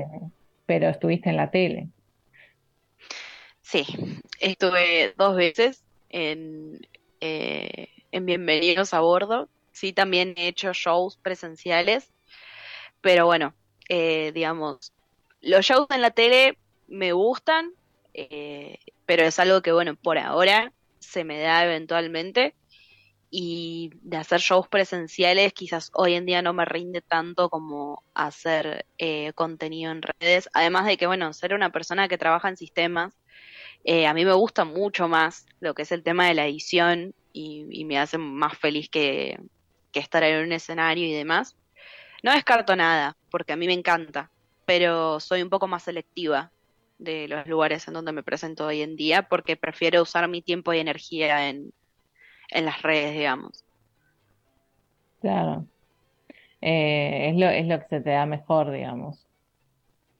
Lo que más. Sí, digamos que hoy en día sí, quizás porque me sigo construyendo como drag, eh, todavía siento que me falta, que tengo que aprender un montón de cosas, que necesito conseguir varias cosas en cuanto a lo que es material, estética y demás. Y bueno, trabajando ocho horas, viviendo solo, teniendo que mantener todo, eh, a veces hace un poco complicado el tema de, de las performances presenciales. Eh, quizás son cosas que la gente no ve, pero es bastante complicado todo lo que uno tiene que tener en cuenta de vestuario, maquillaje, peluca, transporte y, y demás. Y bueno, quizás hoy en día no me rinde para lo que es mi economía y para lo que son los tiempos que yo tengo. Tomarse el, el subte todo de Montade. ¡Ay, Dios! Si la habré vivido esa. Claro, Caminar por la calle con la peluca en la mano. Claro, me- meter, tra- tratar de meter todo en una valijita muy chiquitita. No, sí, y muchas veces también es el Uber porque no te queda cerca o no te queda cómodo con todo lo que tenés que llevar. Eh, ¿cómo fue tu, tu experiencia en la tele? Y la verdad fueron dos experiencias. Una, eh, la verdad, estuvo muy buena, la, la primera. Eh, fui muy nerviosa, fui sola, completamente sola, porque estaba tan nerviosa al principio que dije, no, no, no le conté a nadie, no sabía a nadie, ni mi mamá, le conté después de salir, eh, porque estaba muy nerviosa. Y a mí me, me pone más nerviosa que haya gente alrededor. Eh, como que necesito mi tiempo a solas para relajarme yo sola. Así, yo sola ahí mirando un punto fijo, medito. Eh, y nada, después igualmente vinieron otras drags que yo conocía y me distendí un montón porque, nada, eh, obviamente nos la pasamos eh, hablando y matándonos de risa. Eh, sí, igual no estuvieron ahí escondidos atrás de las pantallas como tres horas. Eh, fue bastante ameno igual con, con todas ellas hablando. Y bueno, igual sí es, es un loco toda la experiencia porque vos estás ahí, vos bailás pero no escuchás nada, no se escucha absolutamente nada de lo que están diciendo, de lo que estás bailando, de, nada. Pero bueno, vos estás ahí, vos actuás como si entendieras lo que, lo que está pasando. Y la segunda vez fue un poco más caótica porque no sé qué pasó con la música que yo llevé y nunca arrancó. Yo pensaba que en algún momento iba a arrancar, entonces bueno, tuve que improvisar en el momento y no pude hacer lo que realmente quería, lo cual me descolocó un poco. Eh, después pasé un papelón que lo subí igualmente como meme a las redes sociales, eh, donde preguntaron un número eh, par por arriba de 140 creo que era, y bueno, ¿qué dice América? 138. Eh, hasta el día de hoy me siguen gastando todas mis amigues, mi familia, todo, o sea, me dicen 138, así nomás. Cuando me estoy, cuando no, no, no sé, me cuelgo en algo o digo alguna estupidez, sí, 138, América. Eh, ya, no sé, eso fue uno de los peores papelones que pasé. O sea, todo porque no se escuchaba nada. Yo, yo dije, ah, bueno, la de al lado mío se equivocó, porque había dicho un número por arriba de 140 y dijo un número par. Y yo dije, ah, no, se equivocó. Y yo, todo orgullosa, 138. Y, y yo no entendía por qué me miraban todos. Ahí Aníbal Pachano mirándome como diciendo, ¿qué estás diciendo, flaca? Yo no entendía. Entendí después, cuando lo vi. Claro, eh, muy confuso el, el- la situación. Sí, la verdad es un loco toda la experiencia. Ah, Hoy me río, en ese momento me quería morir, pero hoy, hoy me río. Bueno, qué bueno que lo pudiste transformar en, en eso entonces. Sí. Em, también he visto que, bueno, si no saben, vayan a, a seguirle. eh, está el Instagram en nuestras historias de Transportando Ideas. Em, veo que haces eh, challenge de maquillajes en una hora, por ejemplo. Em, sí, lo que he hecho es editar eh, videos de, de un minuto y poder hacer un tutorial, un mini tutorial de, eh, de maquillaje en un minuto. O he hecho el challenge de eh, siete días de maquillaje, eso es después de haber dejado de subir contenido, de haber dejado el drag por unos meses por problemas eh, personales. El año pasado mi mamá estuvo internada y bueno, eh, la economía del país no me dejó seguir con lo que es el drag. Así que como que quise retomar con todo y en ese tiempo no tenía forma de ser eh, constante, entonces grababa cuando podía y por, eh, por el amor al arte y por eh, el tema de, de que el arte me, me hace descargar mucho. Ya, si yo no paso eh, dos, tres semanas sin hacer arte, eh, ya me emp- empiezo a enloquecer. Así que lo hice de a poco en todo ese tiempo que, eh, que estaba transitando un mal momento cuando podía y bueno, recién ahora lo estoy subiendo, pero son cosas que hasta hice el año pasado. Eh, pero bueno, básicamente los challenges que estoy haciendo fueron esos. Claro.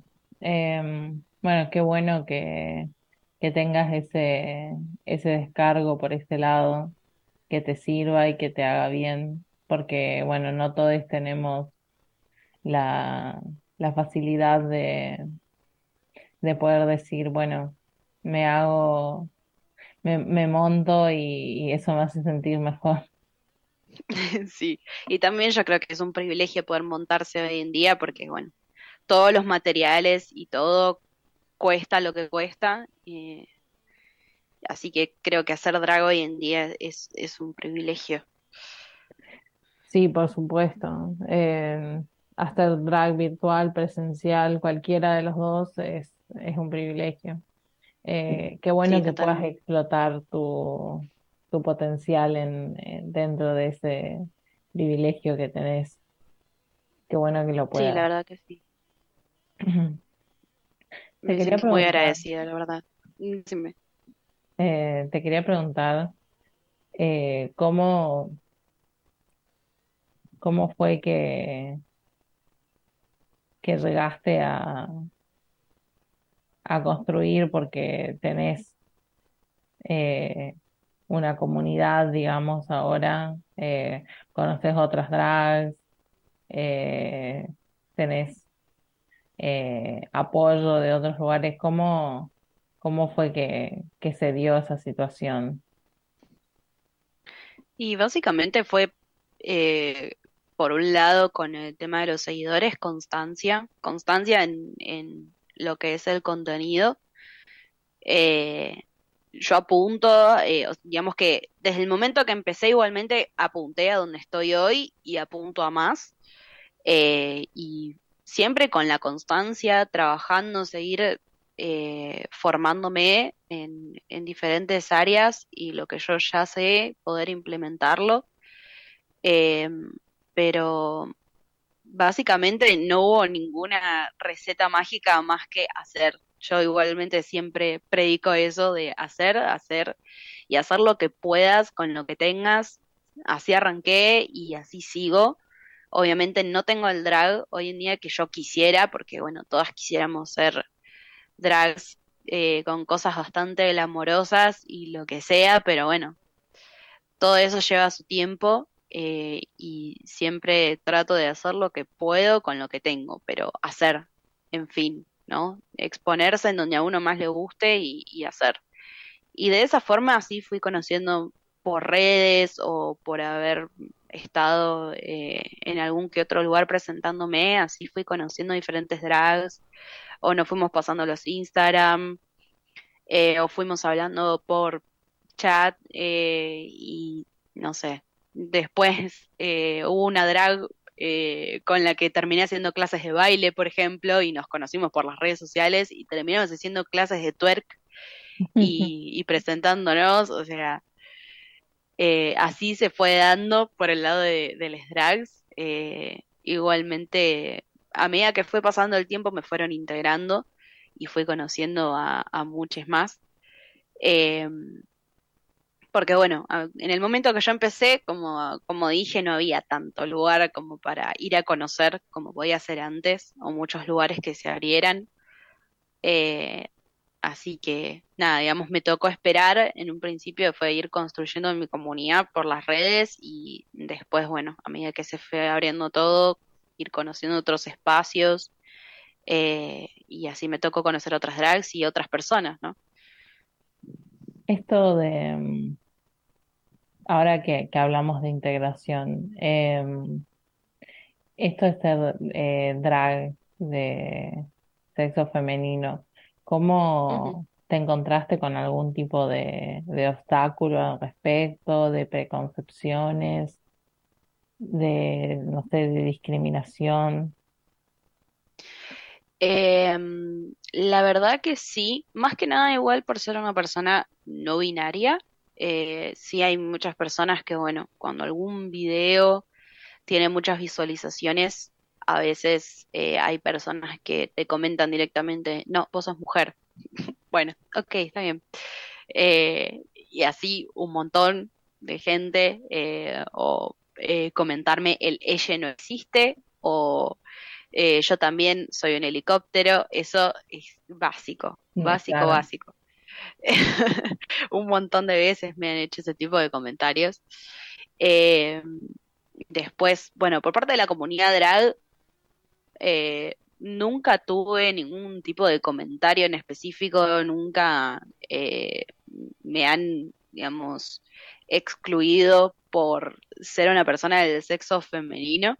Eso lo agradezco mucho. Sí, fue como, bueno, me costó integrarme. No, vamos a mentir, al principio sí, obviamente no vamos a decir nombres ni nada por el estilo, pero sí al principio he querido buscar ayuda y quizás le he hablado a alguna que otra drag que a mí me gustaba su trabajo y no me han hablado de, de buena forma.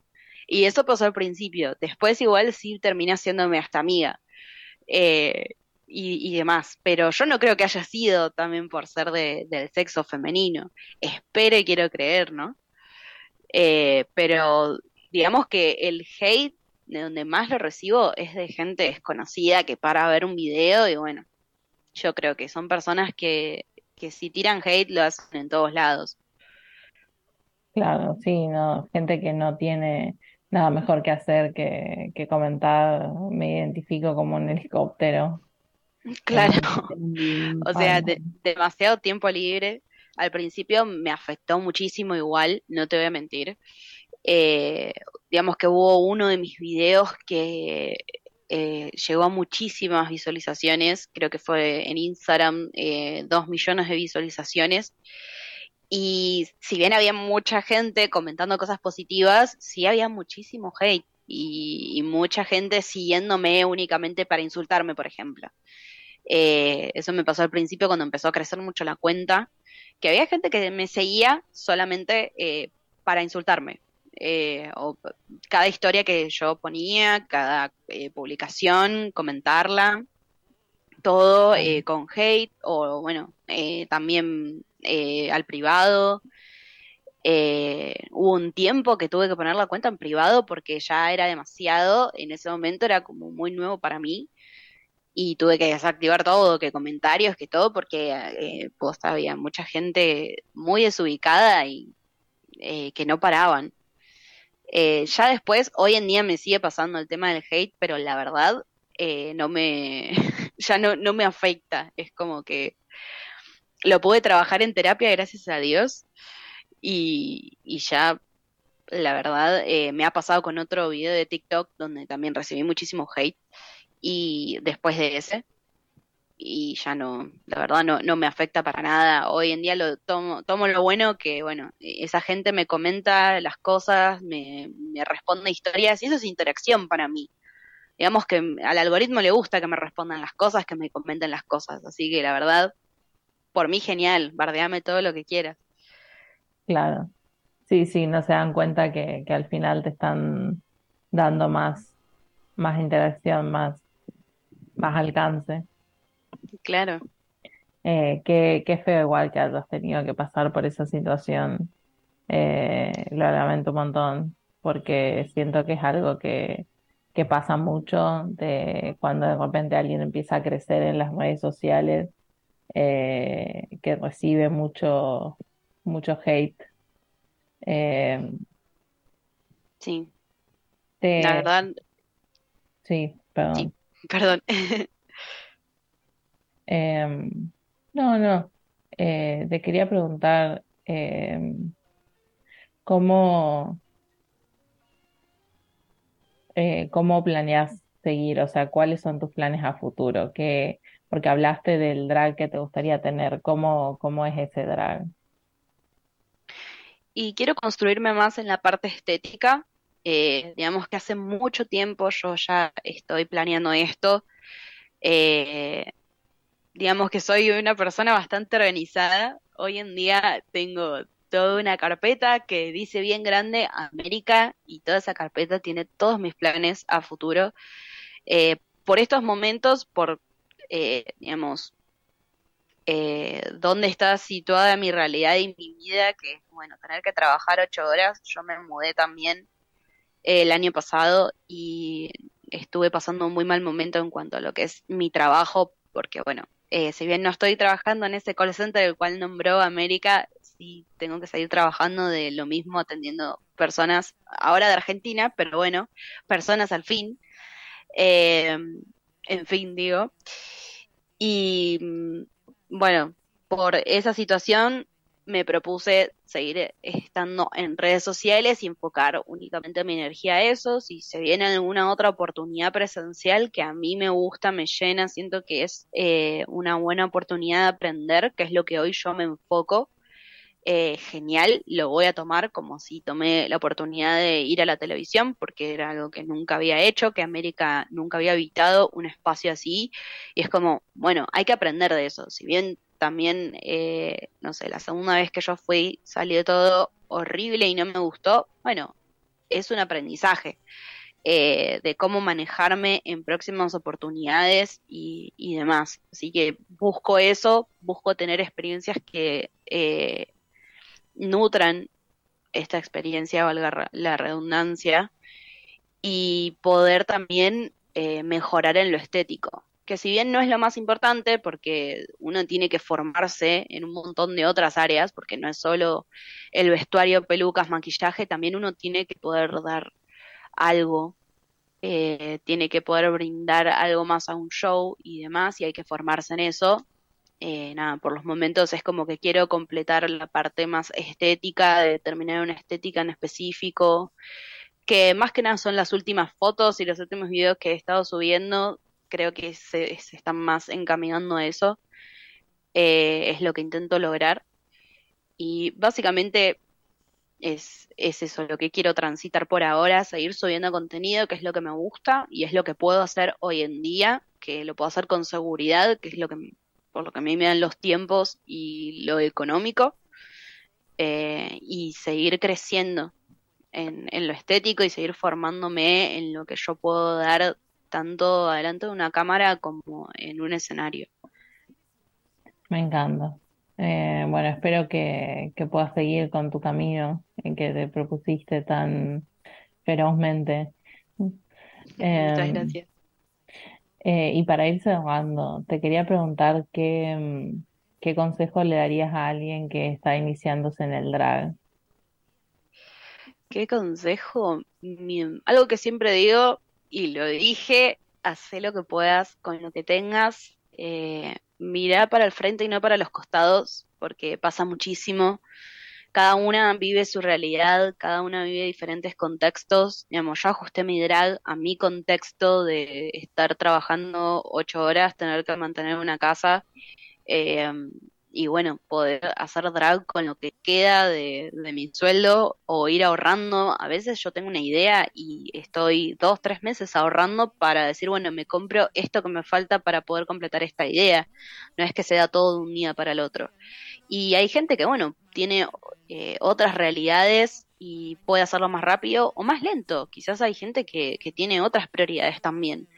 Entonces, eh, siempre lo más conveniente es no mirar a los costados. eh, siempre digo también ser un caballo de carreras que les tapan la, vista a los costados para que siempre sigan su carrera y miren para el frente, miren su propio camino. Y así tiene que ser la vida en general para mí.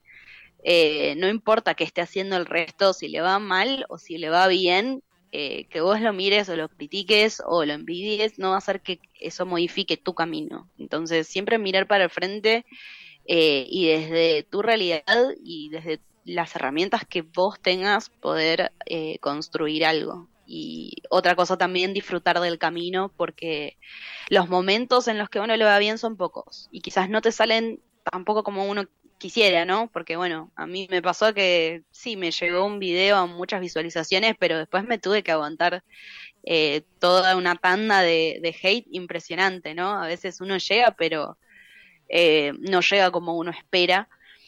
Y, quizás a mí me pasó mucho al principio que no disfruté del proceso, me estresé muchísimo en poder perfeccionar, por ejemplo, el tema del maquillaje. Eh, hoy me dedico más al maquillaje, pero fue por casualidad, fue porque le metí tanto y estuve tantas horas practicando y eh, me estresé tanto practicando muchas horas seguidas y muchos días seguidos que no lo terminé disfrutando como se debería. Eh, y hoy lo veo de una forma diferente. Así que básicamente sería eso, disfrutar del camino que estás transitando porque es algo hermoso, es arte, te estás pudiendo expresar, es un privilegio también en cierto punto poder hacer lo que sea, ya con ponerte una peluca y, y hacer algo que te gusta es un privilegio muy grande hoy en día. Así que con lo que tengas, arrancá, mira para adelante y nada más. Me encanta, me parece muy lindo y muy positivo este mensaje que estás dando. Eh, y muy consciente, ¿no? de, de lo que significa tener ciertos privilegios y ciertas modalidades diferentes. Sí. Eh, te quería agradecer eh, por estar con nosotros, eh, por compartir tu, tu experiencia con nosotros. Eh, ¿dónde te podemos seguir? ¿Dónde podemos ver lo que haces? Me pueden seguir, seguir tanto en Instagram como en TikTok, arroba decime-américa. en las dos redes estoy igual. Perfecto, ya saben. Vayan a seguirle entonces que, y acompáñenle en este camino de cada vez convertirse más en, en la drag que quiere ser. Eh, nada, eso. Y como siempre le digo a todas las personas que están en la radio, si en algún momento querés volver porque decís, chiques, por fin logré este proyecto que quería lograr hace un montón de tiempo, siento que avancé un montón y tengo cosas nuevas para contarles, las puertas siempre están abiertas. Eh, te felicito un montón por el trabajo que estás haciendo, porque la verdad que me parece increíble lo que haces. Eh, y nada, eso. Bueno, muchas gracias. Gracias a vos por el espacio también. Bueno, y ahora continuamos con el resto del programa. Estás escuchando Transportando Ideas.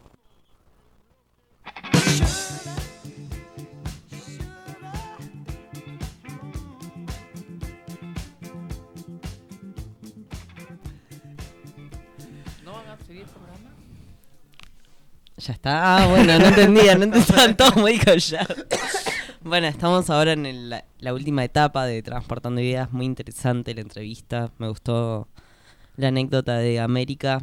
Gracias por, por participar del programa. Te mandamos un saludo desde acá de la cabina. Eh, ay, que me acabo de ver en el... En el qué, qué ridículo me veo. ¿Por qué? Fue Está como bueno, una está bueno. distancia en el auricular. Estás raro, no tenés nada en el pelo, me parece, me, me Claro. parece raro verte así. no Eso tenés- también, pero digo que esto me queda como muy grande. O sea, para la gente que nos esté sí, viendo en Twitch puede, puede ver que no, estúpida. al contrario, si no lo rellenaría. Claro, sí, es Pero bueno, Ah, ¿Sabes por qué te ves así, Fran? Porque a veces vienen los pelos de esos alborotados. claro, debe ser eso. Plano ahora. Ahora estoy plano. Ah, yo no tengo, ¿verdad? Sí, cierto. A vos te queda así. Claro, es otro tipo de, de audi- de audi- auriculares esas. Ah, bueno. Son Bueno. más grandes. Son más grandes. Eh, bueno, yo tenía un tema para contarles. A eh, ver. que estuve investigando un poco cómo Sí. es eh, la faloplastía y la metoidoplastía. ¿Saben Bueno, qué yo es? faloplastía pensaba que era este una terapia con falopa. algo, algo así, entonces. Pero no, No. sé, Chinita, ¿vos sabés? Estoy escuchando. Ale. Gracias, Bueno, pero ¿sabes qué es la faloplastía? O la metoidoplastía. Por eso estoy escuchando. Bueno, pero te estoy haciendo una pregunta. Ya, cuando dice que estoy escuchando, ella interpreta mi silencio, por no decir. Bueno, está bien. No, no. Ok, ok. ¿Vos, No, Mica, con- sabés ahí? No. No. Bueno. No, no tiene que ver con la falopa. Ah, tiene que ver con el falo. Eh, la faloplastía es Pero, una pero ¿qué es el falo? el pene. Ok, ahora sí. Ahí está. O sea que la faloplastía es la, la creación quirúrgica de un de pene. un pene. Para explicarlo Eh, Que, primero. eh, o sea, para explicar bien a la gente, perdón, Frank, es para que nosotras las, entienda. mu- las mujeres trans nos quitamos, el, la, bueno, la mayoría, algunas, ¿no? Que Claro. desean se quitan y los varones se lo colocan. Claro. Sí. Eh, Eso Bueno. sería la faloplastía, el colocarse. Claro, la faloplastía quiere decir que en, en un cuerpo que no, que no tiene pene, quirúrgicamente se arma eh, a través de unas operaciones eh, un pene. Ajá. Eh, y bueno, hay, hay dos tipos de operaciones, como dije al principio, mencioné primero la metoidoplastía. ¿Qué es la metoidoplastía? Para las personas que estamos en terapia hormonal con testosterona, algo que pasa con el tiempo y que mínimamente se requiere aproximadamente, ¿no?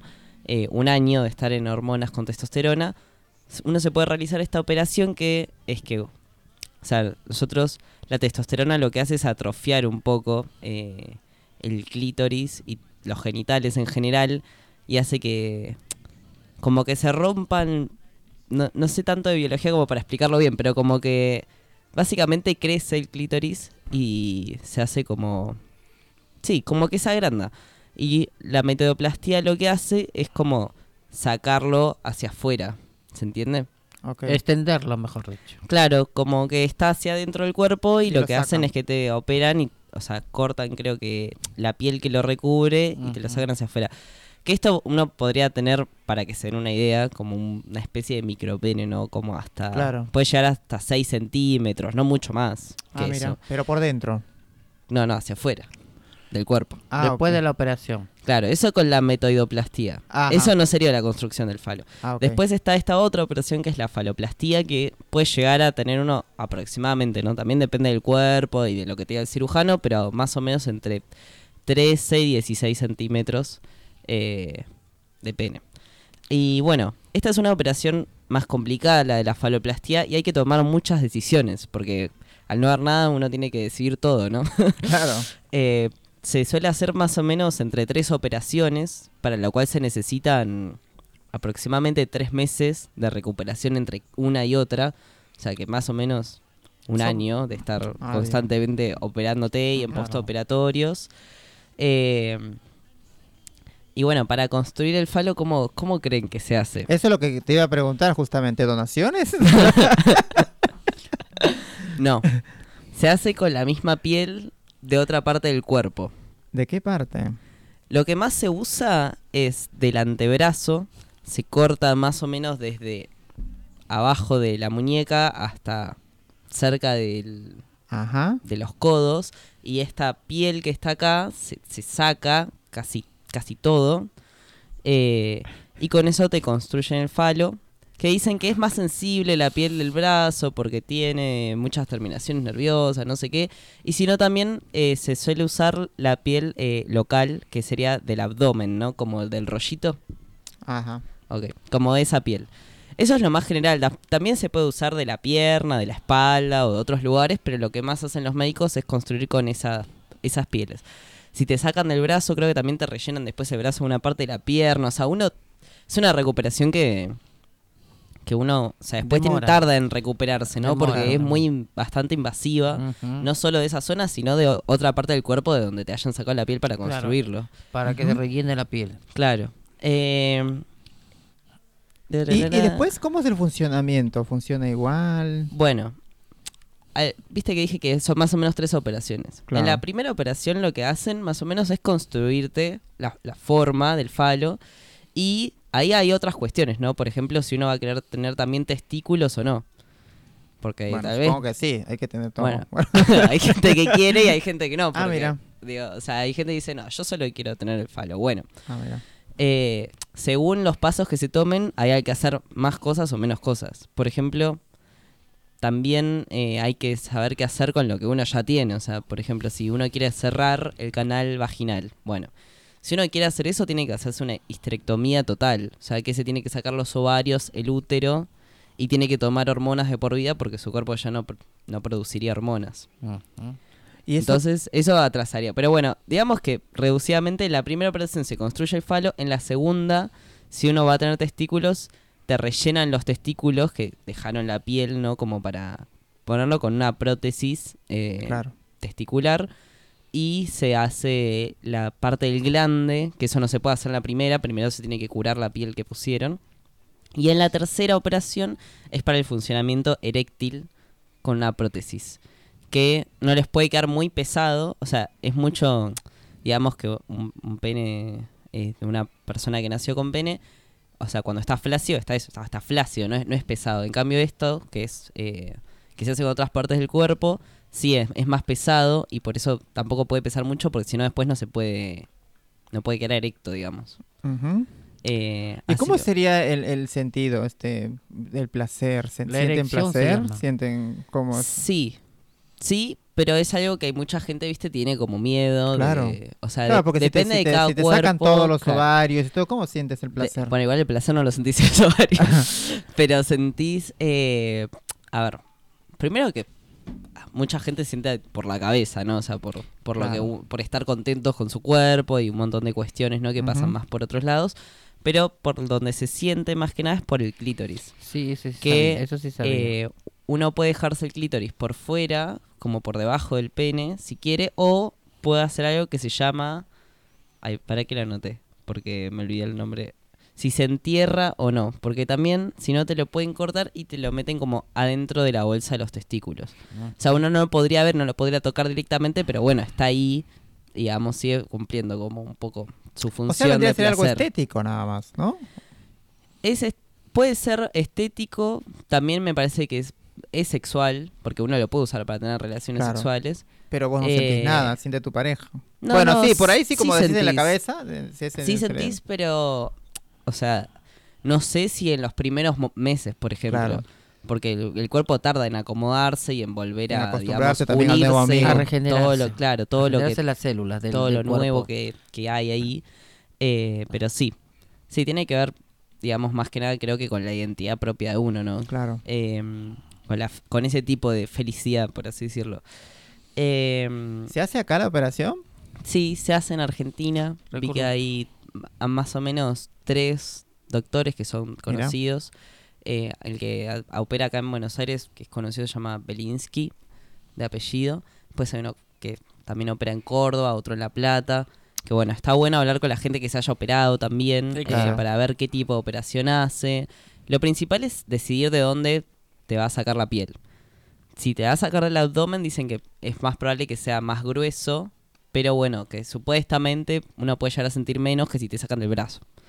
Pero bueno, yo siento personalmente que es menos invasiva la del abdomen que la del brazo, porque la del brazo también conlleva una recuperación un poco Claro. más larga, digamos. Ujú, Y mucho más eh, largo. bueno, todo esto lo estuve informando un chico que se estuvo que se está operando ahora, Ah, eh, que se llama Boris, en otro medio trans que se llama Mundillo Trans, por si alguien quiere profundizar más en el tema, que es un medio que sale por YouTube, eh, así que lo pueden buscar.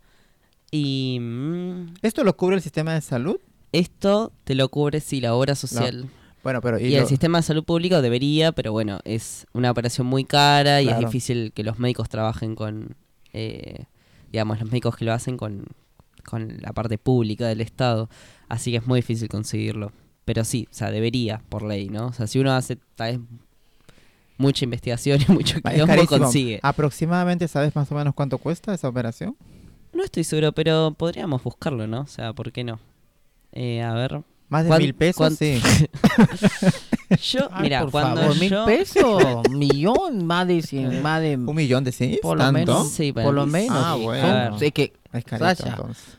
Es caro porque precio. cabe decir, eh, Frank, que no es una operación fácil. Son tres, cuatro operaciones y los tratamientos y los antibióticos y las citas, todo eso cuesta. Bueno, Eso va sumando. me apareció el precio en euros. Dice entre 4.000 y 5.000 Wow. euros. No sé cuánto será eso. Bueno, saquemos la cuenta cuánto para- está el euro ahora. No, vamos a sacar la cuenta del dólar, que el dólar estaba casi ya que esté 500 ya. Ya el, de- el euro es, el euro es casi el doble, el un poquito más que el dólar. El euro por lo menos cuatro mil y tantos euros. Sácalo, sácalo los cuatro mil euros en moneda nacional. Tú eres experta, Sasha. 4.000 euros. ¿Por o cuánto? sea, por 600, ponele. Bueno, a ver. No, por Dos 500 millones cuatrocientos mil. No, no, por 600. 500 pesos. No, ah, no, por 600 está, está 600 el euro. A la Sí. Dos millones. Bueno, es Dos una mill- operación bueno. para gente rica, entonces. Claro, bueno, no. Por suerte, Cagamos, al menos en este país, eh, por la ley de identidad de género, las prepagas están obligadas a cubrirte la ah, operación. bien. Pero, bueno, no te cubren el postoperatorio que uno, o sea, claramente después de eso no es que puedes ir al día siguiente a trabajar, ¿no? O sea, te No, tienes que, que no. poder Sí. estar recuperándote.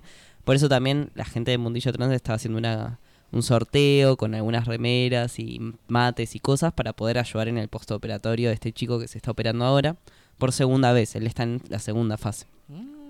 Y hay que tomar también más decisiones. O sea, no es solo eso, eh, sino que también, eh, bueno, aparte de lo que dije que uno puede decir tener o no escroto, o sea, está bien, sí, el, el pene te lo ponen. Pues uno tiene que decir si querés o no tener escroto, que eso, como dije, te unen como los labios mayores, que vendrían a ser los, los- los labios exteriores de la vagina, eh, y después te los rellenan con una prótesis para que pese, que hay tres eh, tipos de tamaños y eso, bueno, lo ves con el cirujano. Sí. Eh, después está el tema, esto que dije antes del cierre vaginal, ¿no? Hay gente que se deja, eh, digamos, la vagina con el útero y con todo, y aparte de eso tiene pene, o sea, ambas O sea, cosas. tipo, sí, ¿cómo se llama eso? Este, Sí, o sea, tiene ambos genitales. claro, ¿cómo se llama Eh? No tiene un nombre que no, no nos olvidamos ahora. Sí, claro que sí. Pero Bueno, tiene un nombre Lo que así. se decía antes amorfodita. Eh, bueno, Hermafrodita. intersexuales. Pero- intersexuales, claro. Pero las personas intersexuales no tienen necesariamente los dos genitales así, digamos. Eh, Pero bueno, o sea, te lo pueden dejar o te lo pueden sacar. O sea, como vos quieras. Y te lo ponen al Sí. costadito. Claro. si uno se quiere cerrar el canal vaginal, como dije, se tiene que sacar todo, porque no te pueden quedar, digamos, el, el útero, los ovarios, todo eso. Y para eso hay que hacerse una esterectomía, que lo que hace, bueno, es esto que te sacan todo.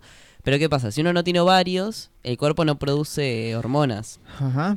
Que es algo que igual a las personas cis también les pasa, ¿no? Se les tienen que realizar unas histerectomías, pues tienen que tomar hormonas de por vida. Obvio. Y lo mismo pasa con, bueno, con las personas trans que se operan y se sacan los estrógenos, ya no se producen. Uno tendría que tomar testosterona y tal vez algún que otro suplemento, porque a largo plazo no hay estudios de qué pasa si ya no producís estrógenos. Y dicen Mira. que la testosterona después es mucho más fuerte porque ya no compite ¿no? con el estrógeno que genera el cuerpo. Pero bueno, eso también hay que decirlo. Después está el tema de la uretra, que es por donde las personas con vagina hacemos pis, que no es por el clítoris. Em, Claro, ese es otro problema. Claro, que hay. Si te cierran la vagina, ¿cómo vas a hacer pis? Claro, bueno. Está el tema de la uretra que. Bueno, sí, no, se hace como un orificio y uno puede hacer pis. Pero hay algunas operaciones que son bastante complejas para que uno pueda hacer pis parado. ¿Y no se puede pene. conectar con el pene? Claro, eso es lo que te iba a preguntar. O sea, un conducto. Se puede. Un conducto. Pero por más de que lo estiren, eh, no, digamos, no llegaría a la punta del pene. Así que te sacan una vena del brazo para usar como un vasito para que llegue, pero bueno, puede, digamos, complicarse o puede ¿Funcionar requerir o no? después que, Oh, que te, te operen otra vez, tipo, bueno, es complejo, pero Sí, sí, sí. es posible, digamos. ¿Y esto hace eh, cuánto tiempo que, que se puede hacer, Fran? ¿Hace mucho? ¿O recién? Sí, no, desde siempre, o sea, desde que hay cirujanos que lo hacen. Por lo menos cuántos años, cinco o diez años por lo mucho. Porque, Sí, como mínimo. Digo yo. Claro, me primero estaba la, la, la, la, la, la cirugía del- de, las mujeres trans. Eso es más fácil. Claro, me la vaginoplastia. Claro. Es más fácil sacar que poner. Y aumentarse. no sí, sé, claro. no aumentarse la verdad. Yo pienso que sí. Yo no soy No. cirujano. Claro, hay que, No, es pero más difícil porque hay que, no, hay que por lo funcionar algo que no ¿sabes está en tu cuerpo. ve- ¿Sabes Claro. por qué dice Sasha que es más difícil también, Fran? Porque es una reconstrucción de un pene y es más difícil para el conducto urinario y, par- y- y por lo que acabas de decir que es, Claro. es un trabajo no son La vaginoplastia no sé cómo es igual. No, pero Tendría igual. que averiguar. O sea, Claro, no sé no. si se corta pene y se abre. No, pero como si- acaba, te acaba de escuchar, Frank, que hay Mm. algunos sí que quieren dejar la, la matriz, los ovarios, otros que se quieren no Mm. cerrar todo. Ese es un, un, un tema muy... Está bueno para seguir el próximo bueno. Eh, Ese, ese, si ¿sabes por qué es H? Porque es una reconstrucción de un pene. Y la mujer tiene, bueno, como vuelvo a repetir, lo que acabo de decir, es... es es compatible, algu- algunos algunos algunos este seres humanos del cuerpo lo rechazan, otros que sí lo, Claro. lo, la- lo aceptan en el cuerpo. Ese depende de cada de cada cuerpo y, y cómo pueden eh, este estar también este con los doctores ahí, a- a- no viste, estando ese tema es, Hmm. es un trabajo es más difícil eh, eh, bueno, aumentarse o, o reponer el pene a, a un chico trans que a una chica trans, porque es aumentar y aparte lo conducto urinario, aparte de las venas vasculares, Sí, aparte los que- testículos, aparte de que se estira la bueno, Creo que la vaginoplastia también es en menos operaciones. Creo que en una o en dos operaciones ya te la pueden hacer, digamos. Ujú. Eh, pero bueno, tengo que averiguar más de la vaginoplastia. Estoy averiguando más que nada de esto por este chico que contó su Claro, experiencia y bueno. porque no hay tanta información. Está bueno la otra semana traer la información de la vaginoplastia, porque también sé que hay varias este, operaciones también de la vaginoplastia que también fue este fue avanzando también a- Mucho. a- Claro. al transcurso del tiempo. Antes, que- antes era de una forma, ahora lo avanzaron más. Antes No, te, lo sacaban y ya estaba. No, pero por eso. Ahora la, la tecnología es- está haciendo muchos estudios, pero también cuestan esos. Claro, esos avances, sí. Acá también claro. se hace eso, Fran, la vaginoplastia, Sí, porque no sí, sé eso si sí, lo hacen. El cirujano que me hizo a mí, por caro. ejemplo, la mastectomía, hacía también vaginoplastías. Y me acuerdo que en ese momento, que yo me operé hace dos años, y la mastectomía salía más o menos 60 mil pesos, ahora debe estar más de medio más de millón, millón. seguro. Claro. no creo que más por de el un cambio de, moneda, el de precio de moneda. Eh, está. sí, la inflación creció un montón. En ese Sí. momento estaba sí. un millón ochocientos. Ah, bueno. Una cosa así. Mm. Eh, a ver, vamos a buscar precio de Maste- Esto es todo en vivo, ¿viste? Maste- Claro, sí, estamos en vivo. Pero la verdad que es algo, nu- nunca escuché que, escuché que hay gente que se, se operó, Sí, pero no sabía si fun- el funcionamiento, si, La si- si es- reconstrucción, si, es lo mismo, si que es el placer y esas cosas. Pero Frank obviamente me cerró la boca diciéndome que el placer está en la cabeza, no en, no en- no en los órganos sexuales. Y sí, la verdad que sí. No, es pero cierto también tanto el hombre como la mujer tienen un, tiene un, un desfogue natural que te debería, de- a- por ejemplo, a las chicas trans, cuando dicen, ah, supuestamente, me he enterado también, eso voy a investigar con una amiga que dice que se quiere operar, que ahora ya, la- mira, que cuando le operan a una chica trans le quitan todo. No se queda nada. Y no, pero ahora hay un conducto donde uno puede sentir placer. Hasta ahora no estoy en- no estoy bien Claro, eso uno tiene que sa- saberlo. no, no, no, es- no, hasta ahora los, los doctores no estoy bien, bien enterada si, si la chica trans se quita todo y se forma una vagina y puede sentir placer porque antiguamente no era así. Se volvían, bueno, como dicen locas o locas porque el mismo cuerpo te lo pide tener un, eh, tener un, un desfogue natural. Por eso tomaban eh, pastillas para, para no tener ese, ese, ese des- desorden cerebral que decían antiguamente. Yo tengo amigas que se han operado y se han estado media... Pero tomaban sus pastillas, pero, lle- pero llega un momento que las pastillas también como que ya no hacen efecto. Pues muchas terminaban mal, Sí. ¿viste? La otra semana vamos a tener más, inform- vas a tener más información de Sí, eso acerca del sí, tema. estuve buscando y una vaginoplastia aparentemente es más barata. Tampoco tanto. Sale entre 2.200 a 3.500 euros. Ah, bueno, Así Tampoco que- no es tanto, sí, un es mi- un carísimo. Un, millón y pico. Sí, bueno, un poco menos que Claro, no. la Ah, te faloplastia. Es que me, supongo que la, la falopil, la, la Fran, ya que estamos es acá, me preguntaron dos chicas, es más bueno, no, complicado, me ¿no? preguntaron dos chicas, bueno, son bueno para dos chicas extranjeras, no, Ya está. sí, un ratito nada más, cinco minutos. Ya nos están echando, chinita. Ah, bueno, Son las. 5 de la tarde. Ah, sí, sí, tiene razón. Hablemos la próxima sobre Bueno, la- vamos a dar este el nombre de, de la, ganadora. Ya, sorteamos, así que salió Carmen. Carmen que nos manda saludos y muchas bendiciones. Carmen. Carmencita, así Dale que la la tenés tabla. la remerita. Este, te la vamos a, a mandar, ya sabes, si en textil si la querés que este, cambiar, la cambias ahí en Hilos Solidarios, Cochabamba 2630 y la gente también que quiera eh, los servicios de costura también pueden escribirles ahí o acá directamente y yo les comunico. Eh, bueno, Chinita, ¿querés mandar saluditos? Bueno, mando saludos a todos mis compañeros promotores de violencia de género, que mañana vamos a estar en una charla de feminismo, ¿sabes? Por la lucha también de, de lo que pasó, en, lo que está pasando en Jujuy y en otras provincias de que están saliendo los gobernadores de turno que prácticamente, en vez de ir al pueblo, están tratando de hacer sus, siempre sus, o sea, pro- para ellos sus beneficios y sobre todo para el comedor Rincón de Luz y todos los las marchas que hemos hecho ayer, que hemos apoyado, la verdad que estuvo muy lindo, aunque estuvo un poquito turbulento, pero siempre llevamos adelante, que prácticamente esta humilde servidora va a seguir si Dios me lo permite, porque tú sabes, Sasha, Frank, que yo no estoy tan bien, pero sigo adelante, trato de venir, participar, me gusta mi trabajo, a veces me siento un poquito vacía cuando no vengo porque a veces uno está acostumbrada a trabajar, Te ¿viste? Y- extrañamos, China, Claro, cuando sí, no- yo siempre vengo acá y bueno, aunque voy a...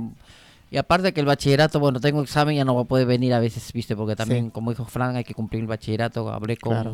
con mi profesora, me dijo, si trata de, de ir y el día que tenga examen también cumple acá, me dijo. Y sobre todo, bueno, para todos, y sobre Bueno. todo a Mica, que la paciencia, y, y sobre todo Lile, que, Lile, que le mando ahí las compañeras y los restos programas que me Sí, me las chicas de Zona también. Género vienen a las 6 y 30 Sí. con temas también de lo que Sí. pasó en Jujuy, la marcha y todo Sí, eso, así que va a estar muy interesante. Y- Fran, Gracias. Fran Chulis. Eh, sí, también un saludo y un abrazo a todos los que participaron hoy, a, a la entrevistada, a Euge, eh, y bueno, a todos los que participan en Transportando Ideas y a todos los que nos escuchan. Sí, Felicitaciones. claro. Carmen, ¿no? Se ganó la remera. Carmen, sí, Carmen, que se ganó la Carmen, por la remera. Y Nos bueno, nos está ahí. nos- ah, y síganos en Instagram. No te queda, Carmen. te quiero mucho, Carmencita.